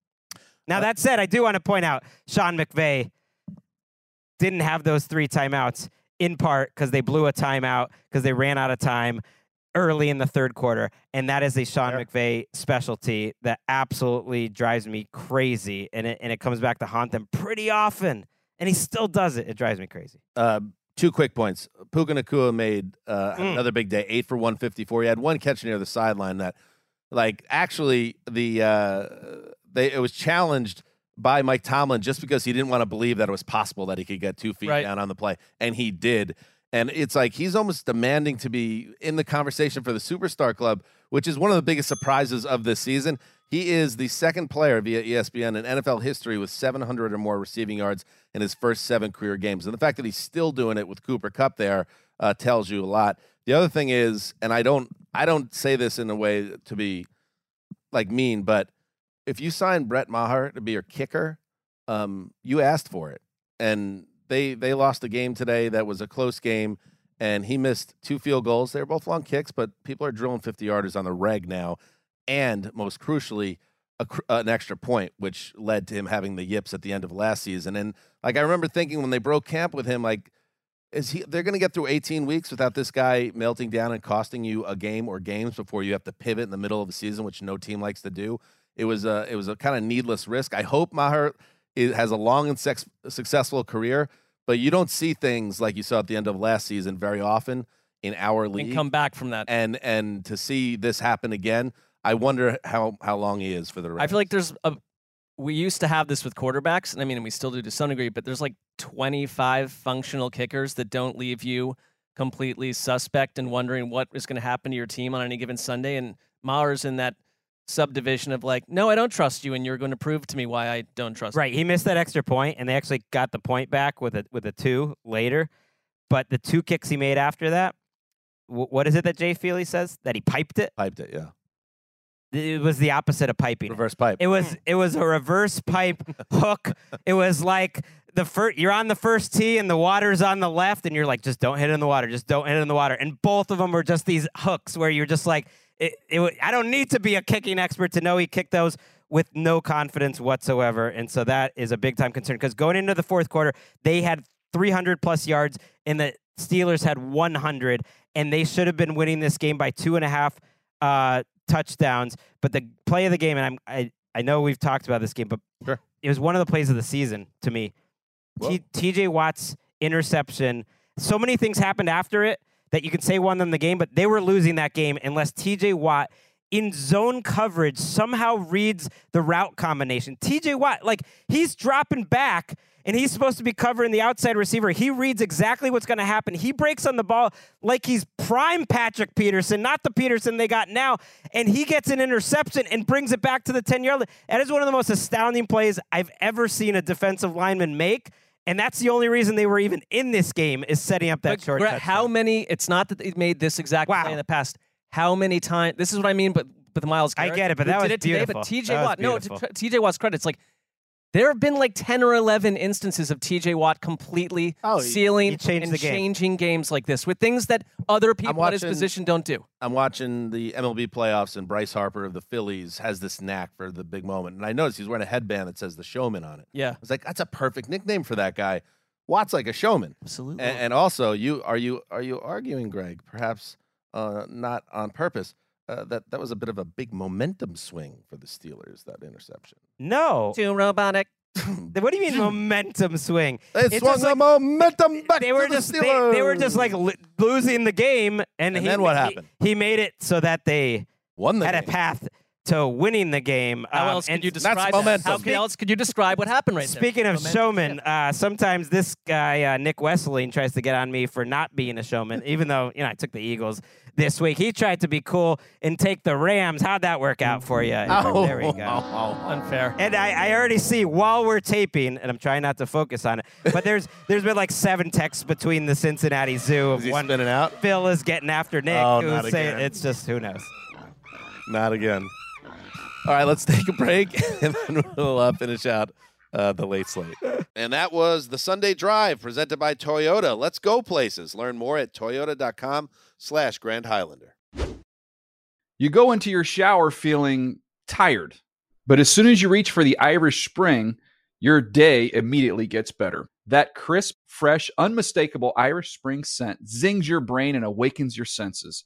So when you finally emerge from the shower, 37 minutes later, because you pay the water bill so you can stay in there as long as you want, you're ready to take on the day and smell great doing it. Irish Spring Body Wash and Bar Soap. Fresh, green, Irish. Shop now at a store near you. All right, we are back. And uh, light slate this week with six teams on by. So we just need a pinch hit appearance from uh, Shook uh, to handle a game from Mile High. So let's talk a little Packers, Broncos, and then welcome in the pipe.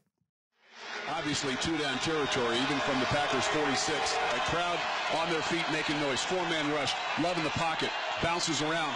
Throws a ball deep down the field. That ball is intercepted. Ugh. Intercepted by PJ Uh-uh. Locke. And this one is going to end with the Broncos winning the home game. Jordan Love down two points, had a chance to be the hero, but instead he threw a balloon ball down the right sideline that was easily intercepted. Uh, the death blow for the Packers in a Broncos 19-17 win. The Broncos are now two and five.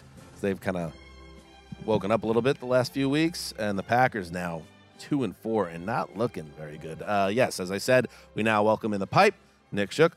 Uh, and by the way, I just realized Jay Feely is saying you piped it, which means like a perfect type of thing. Right. In that case, a kick.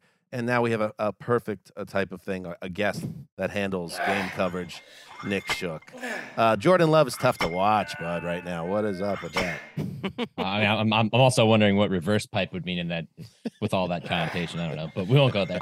Uh, you know, they said on the call, it's it's obviously two down territory, right? Not in Jordan Love's world, not where he wants to go be the hero and chuck one deep into what's essentially ends up being double coverage. I, I'm I'm so frustrated watching him play because I've seen the potential. And you saw it in this game too. He was bad Jordan Love for the first two and a half, three quarters. And then all of a sudden they wake up, they string together a couple of touchdown drives, and you're like, look, Familiar. he's figuring it out again. And Yep. then and then and then it ends in the same way. Like it's, it, it's these Packers fans have to be just so frustrated. Now, granted, they're spoiled. Packers fans have been spoiled for the last two decades by elite quarterback play. Welcome to Gen Pop, folks. This is what being an NFL fan and not being a fan of the Packers is. Unfortunately for them, uh, another loss, another frustrating one. But hey, good on the Broncos, man. They got another W. It's funny that Shook is much like Marc, a, a Browns fan who hated that the Packers had three decades of great. I think quarterback play. Shook and I have dealt with some similar ups yeah, and I- downs, as have you know the Jets fans and all the rest. I because I just I think with Love he's got some good things, but at least it, the way he sees the game, like the way he sees defenses when like he's not seeing it yet. And mm-hmm. maybe he will, but he's not seeing it. He is very often seems to be confused by what the defenses are- are showing him, even when it's the Broncos defense. Shook. Yeah, the Broncos defense that was ranking near dead last entering the last two weeks, and suddenly maybe they're not that bad. I don't know. I was watching this game, and I actually had a couple games on my slate today that were pretty similar in that it was just two teams that you really don't know if they're any good. The other one being uh, Buccaneers Falcons, where I'm just like, yeah, these these teams are basically the same, and neither of them are going to separate themselves from the rest of the pack. Except these two teams in Denver were worse than those two teams. It was just like the stats are very similar.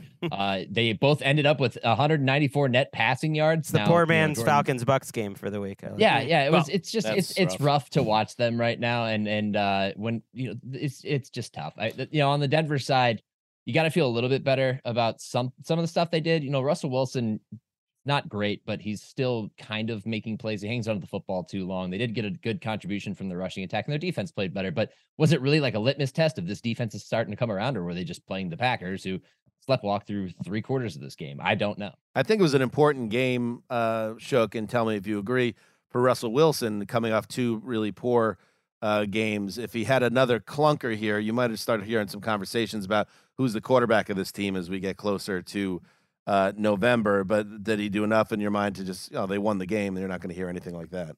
Yeah, I mean, statistically, he was fine 20, 29, 194, and a touchdown pass. It was a nice touchdown pass to Courtland Sutton. Just a good read uh, on a good route concept that beat the defense. But again, it's kind of some of what we've been seeing from him, which is you see the potential. Like there was that game against Washington like a month ago where they lit it up in the first half. And you're like, there he is. That's who he is. But it's just not consistent. Whether they're playing a good defense and they're struggling, and they're playing an average team and struggling, uh, it, there just hasn't been a lot of separation there. So I feel better about him under Sean Payton than I did a year ago because they were completely lost a year ago. But and he moves better. He's faster to process and make decisions, but he's still Russell. He still tries to extend the play way too long, gets himself into some bad situations. And they end up in a game like this where it's a one score game because neither team can get out of its own way, and that includes Russell Wilson. Do you think like so Matt LaFleur, it's hard to get like a real read on a coach when he rolls into a head coaching situation with a Hall of Fame quarterback for a number of years and they roll through the regular season. Um, I think this is a season where it's like we're going to find out who he is and what and what he can do and what Mm. he can do creatively to get out of a troubling situation at quarterback, really an up and down. Like, do you think he's a, what's your take on on him at this point? Do you think he's a difference making kind of coach or just a guy? Well, you know how they take pictures of presidents when they first show up in the Oval Office, and then they fast forward either four or eight years at the end Yeah. of their term, and they've aged significantly. I expect that type of type of aging Mm. process. The bearded boy, no more. yeah, I mean, look, he's a good-looking guy, and I think he's going to get a couple wrinkles this year off this season because it's just so frustrating. But it's a product of being, you know, a coach of the youngest team in the NFL. You got a bunch of young guys who just don't have experience. You got a receiver who goes and bails out his quarterback on a touchdown pass that should have been an interception if Romeo Doubs hadn't tied up Patrick Surtain on a pass that may or may have not been an interception that was ruled incorrectly. Steratore Uh, on CBS said it should have been a pick. Yeah. Fly. And, so he Hmm. LaFleur's gonna have to overcome a lot of this stuff. He got frustrated with Luke Musgrave last week and chewed him out in the sidelines that everybody could see on TV. It's just gonna be a growing pains process that's gonna age him a little bit, and they're probably not gonna contend for much of anything. But the hope is, is by the end of the year that your quarterback makes enough progress. So to answer your question, Marc, I think he is the coach. I think he's done enough at this point to prove that he is, but it's just he's I working think with a ton of sometimes young we guys. we all get sucked in a little bit. And remember all those camp reports that were glowing like this was going to be a seamless handoff. It's going to be a process. The Packers have been outscored 63 to 6 in the first half of their last four games. And here is Whoa. as I as, as Wow. we kiss off the pipe. Nope. Um, the Denver Broncos had lost 10 consecutive games when leading at halftime until today. That is one of the more insane. That's That's hard to do. I see you, totally Broncos fans. preposterous. That that's a tough one. That's a tough one. But that streak goes by the boards. Uh, Nick, um, I apologize for that comment, and um, uh, we'll see you next week. I'm gonna go figure out what reverse pipe means. We'll see you guys later. All right, later, buddy. Um, all right, let's keep moving. Let's head to Seattle, uh, where the Cardinals were looking to uh, stage an upset themselves. Pistol formation, play fake to him this time. Geno's going to throw right down the seam. Touchdown, Seahawks! JSN with the touchdown. His first career score in the National Football League. Tyler Lockett picks up the ball. He's going to save it for the rookie out of Ohio State. 28 yards and a dart thrown by Geno Smith. The Seahawks on the board first. They lead 6 0. Very nice, Steve Raible with the call.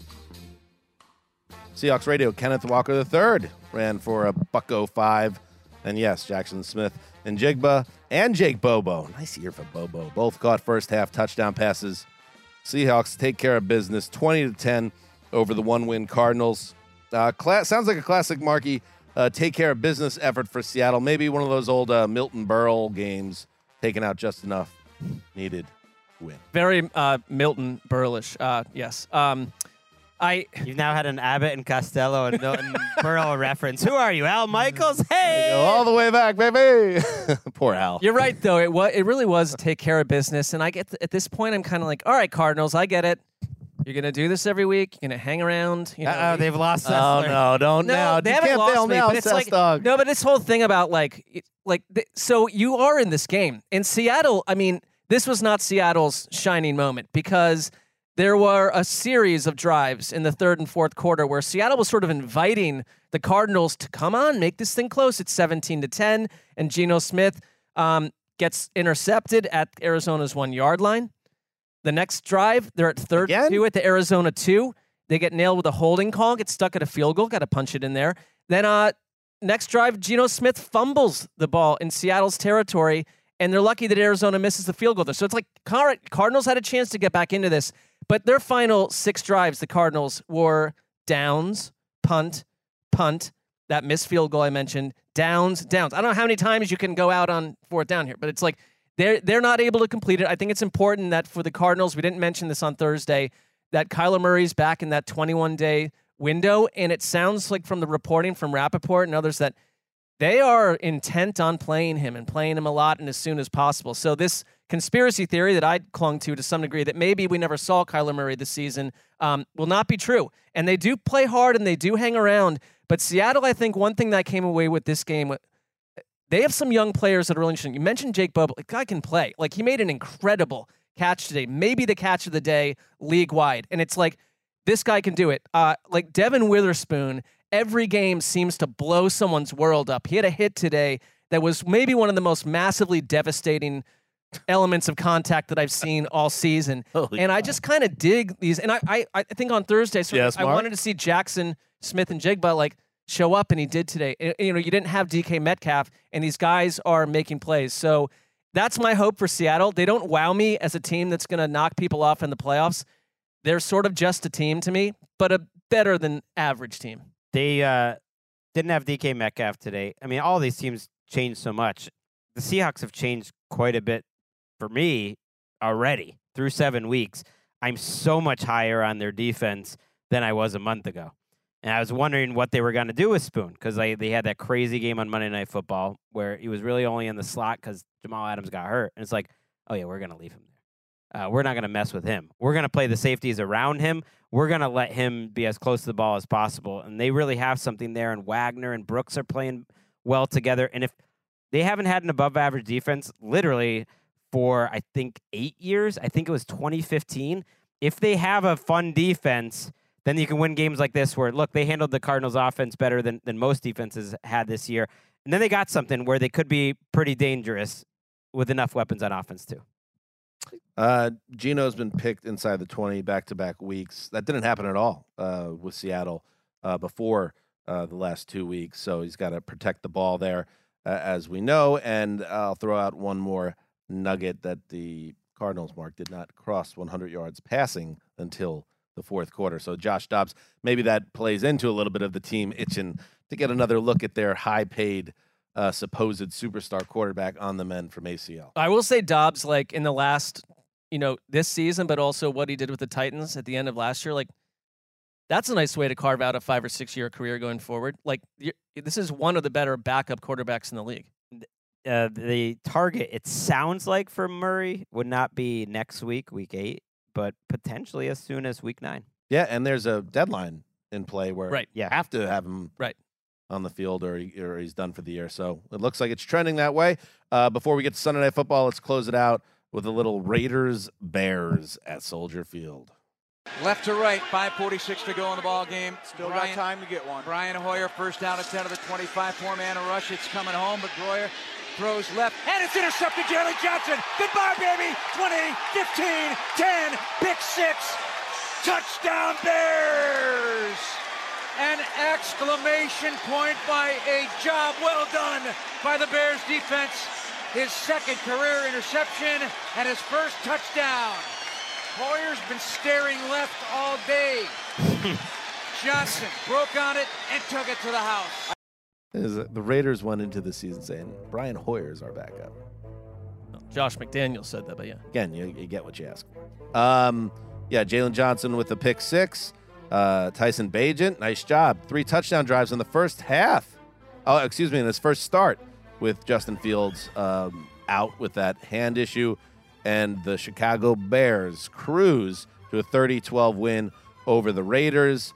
Uh, the Raiders are three and four, but it feels like they're one and six, one and six, but they're three and four, and the Bears now improved to two and five. Um, Gregg, certain corners of uh, Twitter slash X, you know, chirping about the idea of uh, is Bagent actually better for this offense than Justin Fields? You going to buy into that? You see anything in this kid? I thought he played really well today. I it wasn't about him. He didn't have to do that much, but he played like a guy who is going to be in the NFL for nine or ten years. You, The you Dobbs men- thing. You mentioned Dobbs. Yeah. Yeah. I mean, who knows what his ceiling's going to be? This is a rookie playing his first start, undrafted rookie.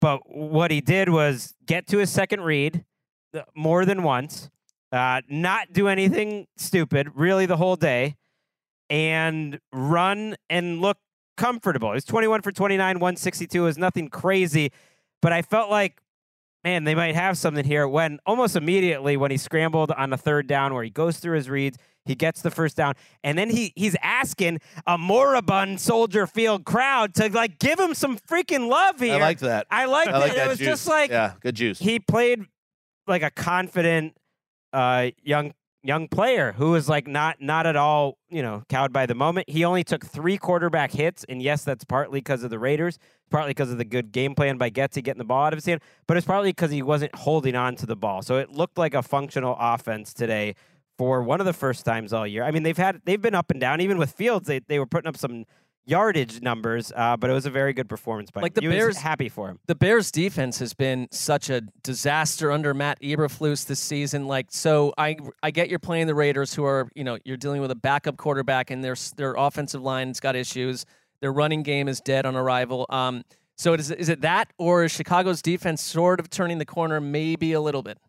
they've been a little better. Uh, certainly the last couple of look, they have two wins by how- what was this by? By twenty plus points. I'm just saying the last couple this of one weeks by it's been a little bit different. Remember, I trotted out that that uh, stat about the Texans a couple weeks ago that they have more 17 plus point wins than the Vikings have had for the last four years combined. Well, now the Bears have 2 in the last two weeks. So yes, the Bears defense played better, but they were helped out by Hoyer starting this game. M- Josh McDaniels is living in his fears. Starting him over M- O'Connell was insane. No, why? Oh, Hoyer was staring down receivers. He was begging for a pick six all day. He ends up with 129 yards and two interceptions on 32 attempts. And he was making the types of mistakes if O'Connell was making it the whole time. You're like, oh, oh, that's a rookie. That's a rookie. Just like locking into certain guys. Almost every pass he threw was touched by a Bears defender. It was just like, is is the Raiders, is Davante Adams going to make a contested catch or are they going to intercept the ball or are they going to knock it Hoyer's lost 13 straight starts, and and what are you even telling your locker room? Shouldn't be, in, shouldn't be playing. Put. O'Connell in there. Like s- get let the young player There's play. You know? there's a great line in the final season of Succession. Actually, I think it's the last scene with uh, Logan Roy, the patriarch, and the children um, at a karaoke bar. I think in Chinatown, and he goes uh, after they you know they they unload on the father you know because they want to have control of the company, and then he kind of just buries him. He goes, "I love you." But you're not serious people. And that's what I feel like the Raiders and specifically McDaniels when he's making decisions like this. Like, you're not a serious head coach. I can't I can't get even invested in them right now. Do you want to know the moment? and- Well, they're going to be on Monday Night Football next week. I think it's their last primetime game, but my God, it's Lions. Ever. It's Lions Raiders Monday night. Watch us on Channel Five in the UK. Uh, Daniel Carlson kicked a 25-yard field goal on fourth and you know I think it was at like the six or seven after a seven-minute, 15-play drive to cut the score to 21 to six. You're like, oh, okay. Well, that must have been in the second quarter, maybe early third. No, no, no. No, that was in the mid. That was in the fourth quarter. Logan. That was in the fourth quarter. It was 21 to 3 and he asked for a field goal. And there were actually some Raiders fans that res- and I I was like, "You can't be serious, Josh McDaniels." They're like, "Well, it cuts it to two scores. What about this game was going to tell you that they were going to get down there to possibly score a touchdown or that they would stop the Bears running game?" The Bears of course promptly went on a 7-minute drive and put points up by themselves. It's just you're right. They're not a serious I heard Gregg going Yes. off about this, uh, This re- during the day in the newsroom. This so I'm because I, you know, because I had an attach. I have an attachment to Josh McDaniels. He was part of a lot of great moments And you know Uh, what? Yep. He might be have success yet in this league as an offensive coordinator, but this ain't a thing. Um, before we move on, I want to say, can we put, you know, our producer, by far, we've had a lot of producers. It's turning into like a, um, like a drummer from Spinal Tap situation. Hmm. The pop culture references are all over, spanning the decades, Greggy. 40s, 50s, 80s, 2000s. Um, uh, let's take a look at Tyson Bagent when he got the uh, uh, the game ball. I mean, Eric Roberts. What I was going to say, Eric Roberts is the most inked producer we ever had. Yes, by Yeah. far. This would is gonna so. not since, Uh, Sydney was close. Sydney was not close. since not since AJ McCarron have we seen ink like this. Would you look at that? I mean, that is a lot of work. And and Eric, Yeah. you're a man who's turned your body into a, a canvas.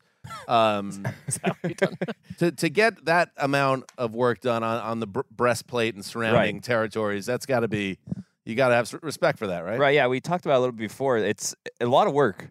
A full chest piece across the shoulder down to looks like at least the mid forearm.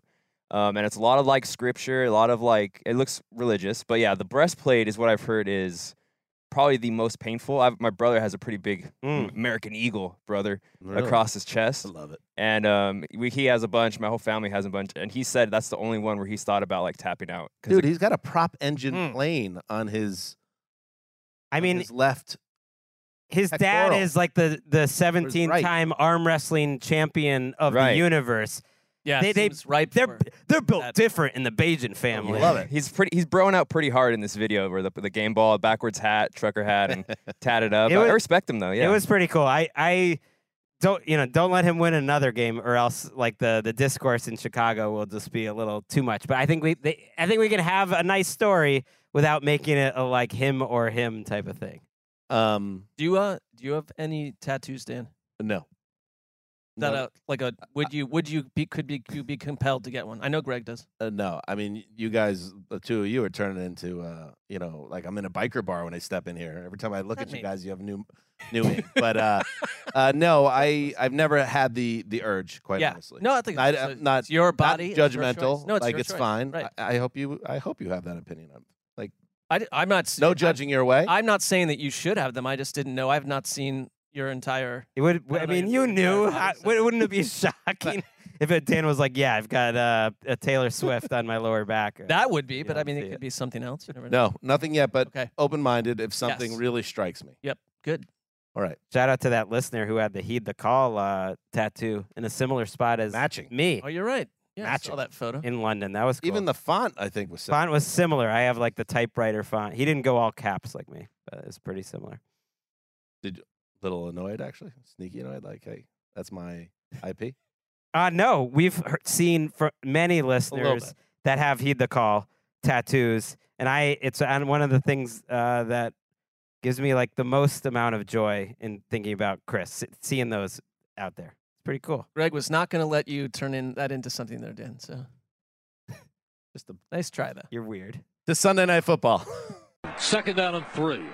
Hurts takes the gun, goes to Gainwell. Gainwell spins. He's in. Touchdown. Not to be denied. Kenny Gainwell takes this thing off the left tackle, and he gets hit on about the two-yard line, but he smells pay dirt. He Mike- spins, he keeps his balance, and he's into the end zone. Mike, that's what they call a cartwheel. He cartwheeled into the end zone. Is that a cartwheel? That was a cartwheel. Well, yeah. You know, I was just about to say that Merrill Reese and Mike Quick were a great Batman and Robin there. And then Merrill comes in with the cartwheel. It wasn't a cartwheel.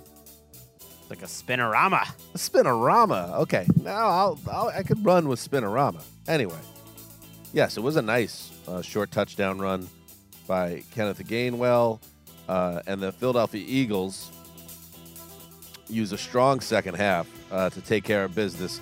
31-17 at home over the Miami Dolphins. So the Eagles move to 6 and 1, uh, improving to 3 and 0 at home and, you know, putting some of that bad bad blood of the the week 6 loss to the Jets to bed.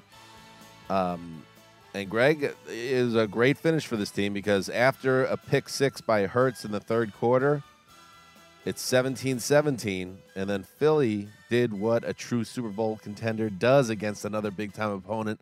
They just took control. I think this was a major step forward for the Eagles to get to to five and one, to six and one rather, because they checked a lot of boxes. Neither of these teams had really played quality opposition. If you look at the five wins the Dolphins had against soft teams, the one time they played another good team, they got they got smoked. Philadelphia comes into this game and they know they're catching the Dolphins at the right time. Xavier Howard is out. The offensive line is injured. They lose Isaiah Wynn right off the bat, and they looked like the bet better team. But I think it's a box check for Sean Desai, their defensive coordinator, uh, who who's just kind of learning on the job, who comes up with a really good game plan. It's it's a box check for their defensive line. If you're going to make all that money, let's get after the quarterback who's the hardest to get after in the league. And they did. They hit him six times. Tua got rid of the ball quickly, plenty, but they got after him. And then Jalen Hurts, who's been a different player this year, but I think this game was emblematic of that. Like his highs are higher, and he has way more lows. He already has more turnovers this year than he had all of last year. Whoa. But the highs are pretty damn special. And that that 42 yarder to AJ Brown was great. The throw uh, on the run, I, I that um, what was it on the third down? Was that also to Brown in the first half or to Devonta Smith? Like he made some really special plays in this game, and that was more than enough to get the win. Yeah, uh, that is a crazy stat uh, about her. It's the 10 turnovers versus eight. Yep. It's week seven. Yep. Um. So yeah, the you could another way to put it is he's been you know more inconsistent uh, than a year ago, and tonight though, like he after that uh, pick six when the game looked like it could p- potentially slip away, um, the offense kind of put it together and, and took care of business, and I think um, this was a performance that on two on two sides, the Eagles where we're trying to figure out you know who they are and and whether these issues on offense are serious issues or just a team that's still relatively early in the season and figuring themselves out in a, with a new offensive coordinator. On the Dolphins side, I think it's a very real, it's a very fair thing to ask, Gregg. That that you know, there's no doubting that this is a special offense when things are humming. But once again, now it, was to the Bills uh, in Week Four, and now the Eagles here in Week Seven. When when it was time to really ball out against a big time team, they don't really show up. Uh, 20 points against the Bills, 17 against the Eagles, and questions will persist about whether they are able to be the team they need to be when it matters against the opponents when they step up. They got the, they got the Chiefs in two weeks, by the way. In Germany, uh, that's a big time game for NFL Network getting one of the games of the year. Lucked Yeah, out with Send us. It's not too late. schedule makers. Book a flight. Look, the Dolphins got 12 first downs in this game. Now, now they they're a team that like gets a lot of chunk plays, and but tonight, Sean Desai, as I mentioned, did a good job. E- even though they gave up a lot of throws over the middle, Tyreek Hill has a long of 27. Cedric Wilson has a 29. Waddle doesn't get anything over 16. They prevented the big plays. The Dolphins are unlikely to be one of the great offenses of all time. That's a ridiculous bar to go after. Can they be the best offense in the NFL this year? Like they can, but you need to be better than 12 first downs, 244 yards on a day where I know your Dolphins fans are going to point out, like, look, we're we're missing Terron Armstead. It, newsflash: you're always missing Terron Armstead. Like he's he's out for half the season, every almost every season. Every team is missing key guys every week. That's right, the NFL. and that's part of Armstead. And then said win, Wynn gets hurt, and so can you work around it? I thought Tua made some really special throws in this play. I mean, they could have been smoked in this game. It actually, in a different scenario, like it could have not been closer. He had a great third and nine in the first quarter, which which saved them uh, near the goal line. Uh, he also had a third and eighteen late in the second quarter, which was just an absolute dime, and they end up getting a touchdown right before the half, in part because of that third and eighteen. But he was not convincing otherwise. And to me, the biggest play of the entire game was he he leaves one up for grabs that Darius Slay, uh, picks off, uh, just left it in the air too long. At first, it looks like a touchdown. Then it very well could have been a pass interference. So they got a little bit of a the linebacker just railroads the receiver. and and then Slay intercepts it, and it was almost like the the official got distracted by the interception. But either way, just the timing was just a little bit off, and this whole thing of like Tua MVP, it's like you you gotta play better in, in the bigger games, and he didn't play bad in this game, but they weren't enough. Like the best part of this game were the two Philly Lions, like they've been the last two seasons. They are the dominant force in the NFC. Yeah, there's a um, third and eight, Tua drops a gorgeous uh, bucket pass TD to Tyreek Hill, who runs through bracketed coverage. And uh, again, it just showed with uh, 39 seconds to play in the half. It just shows you how different he is. But Tyreek Hill also had a huge drop that would have been a, a back pocket touchdown. Uh, that they lose that, and then a blown up call by the officials on the next play. Um, a, no, a no call on a fourth down pass turns the ball over. Now they get the pick six. The football right gods step in and go, whoa, whoa, whoa, pump the brakes there. Pick six ha- right after that, so things kind of get evened out there. But in general, yeah, that that was kind of to me when I was thinking about the the Dolphins. They just have to take their game to a, higher level because they're built right now from a. If you're someone who's doubting them, like you are going to run up. Uh, you're just going to run up the score against these bad teams. But we're now seeing maybe a trend here of them getting punched in the mouth against bigger opponents. So, you Mission know, the AFC. East. And, yes, the AFC was it though. The AFC East uh, is a little bit interesting, Greggy. Oh, you were enjoying this one. You did not want your uh, Dolphins. What? So the Jets. So we got. They got a see. break here by the from the Patriots. Your your buddies, the Patriots, helped them out today. My buddies, the Patriots, yes, they they knock off the Bills. So the Bills are now four and three. The Dolphins fall, so they're five and two. And the Jets on bye uh, pick up a half game on both teams at three and three. Very interesting. Uh, I still, I mean, who is the favorite in this division? I don't, I, I, I guess I don't know. I guess Miami. I, I'm not shaken that much by. This is a tough spot to go on the road on Sunday night after the loss that the Eagles had.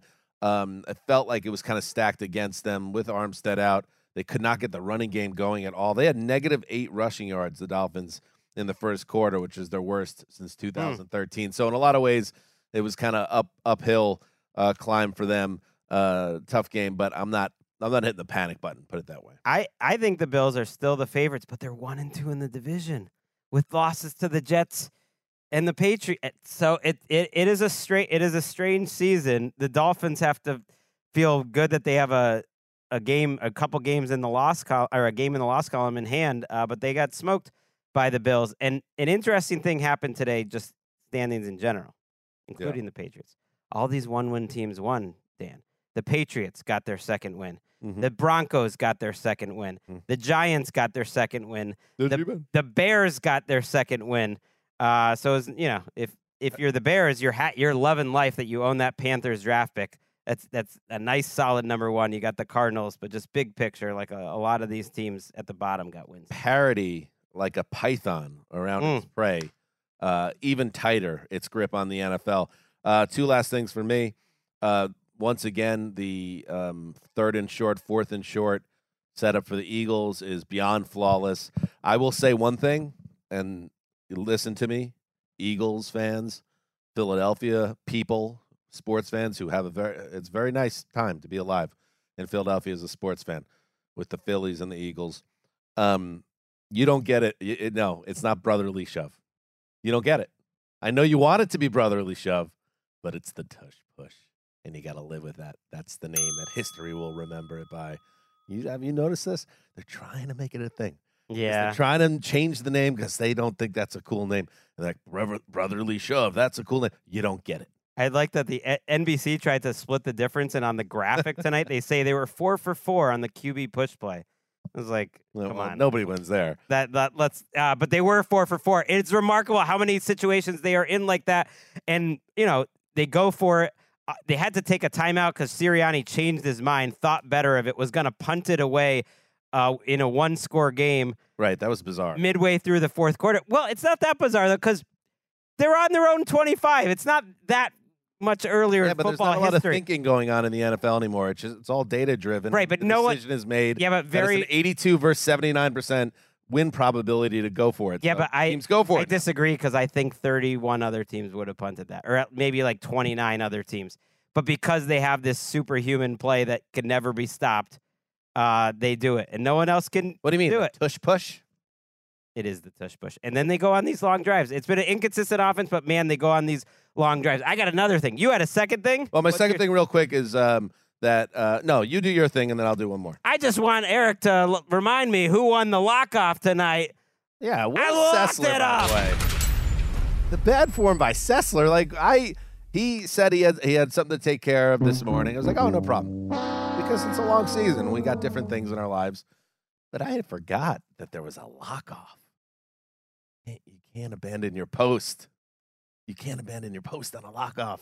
No, and I mean he's abandoning the post in these lock standings. I think he's he's three back. He needed this. Did he do it on?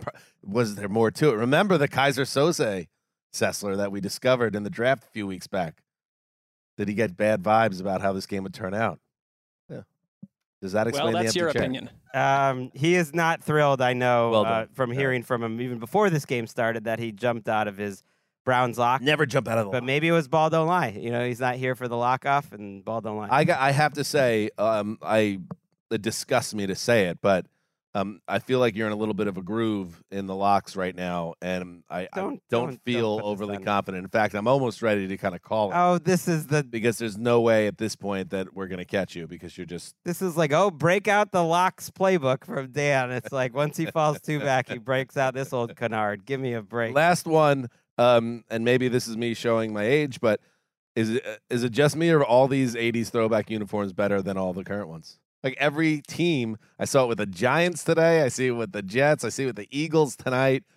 I they're just they're pretty. They're nice. They're well, the Kelly Greens they're are clean. particularly beautiful. They're among my favorite uniforms in, in sports history. Tell me one Randall kind of Cunningham throwback back there? uniform that's been uh, that's popped up recently that you're like, oh, that's that's not an upgrade over what they usually wear. The Patriots, Pat Patriot. That's better. Um, well, those how about those Bumblebee uniforms by the Steelers? But that was like That's throwing it back to like the 40s. No, that's no, that was ridiculous. that's not what I'm talking about.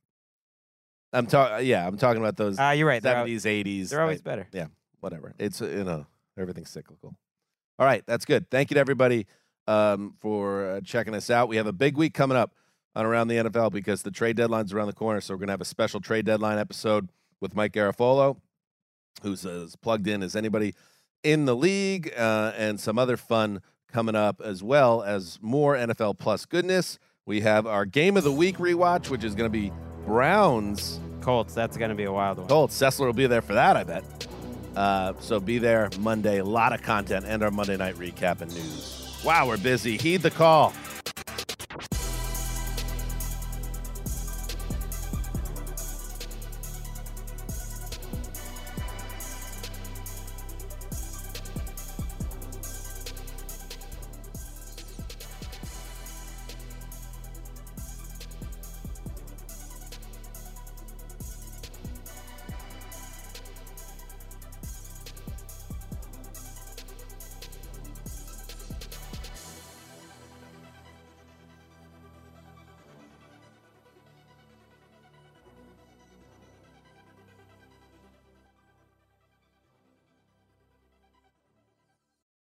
You go into your shower feeling tired, but as soon as you reach for the Irish Spring, your day immediately gets better. That crisp, fresh, unmistakable Irish Spring scent zings your brain and awakens your senses.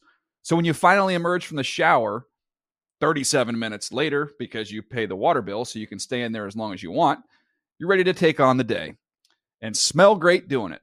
Irish Spring Body Wash and Bar Soap. Fresh, green, Irish. Shop now at a store near you.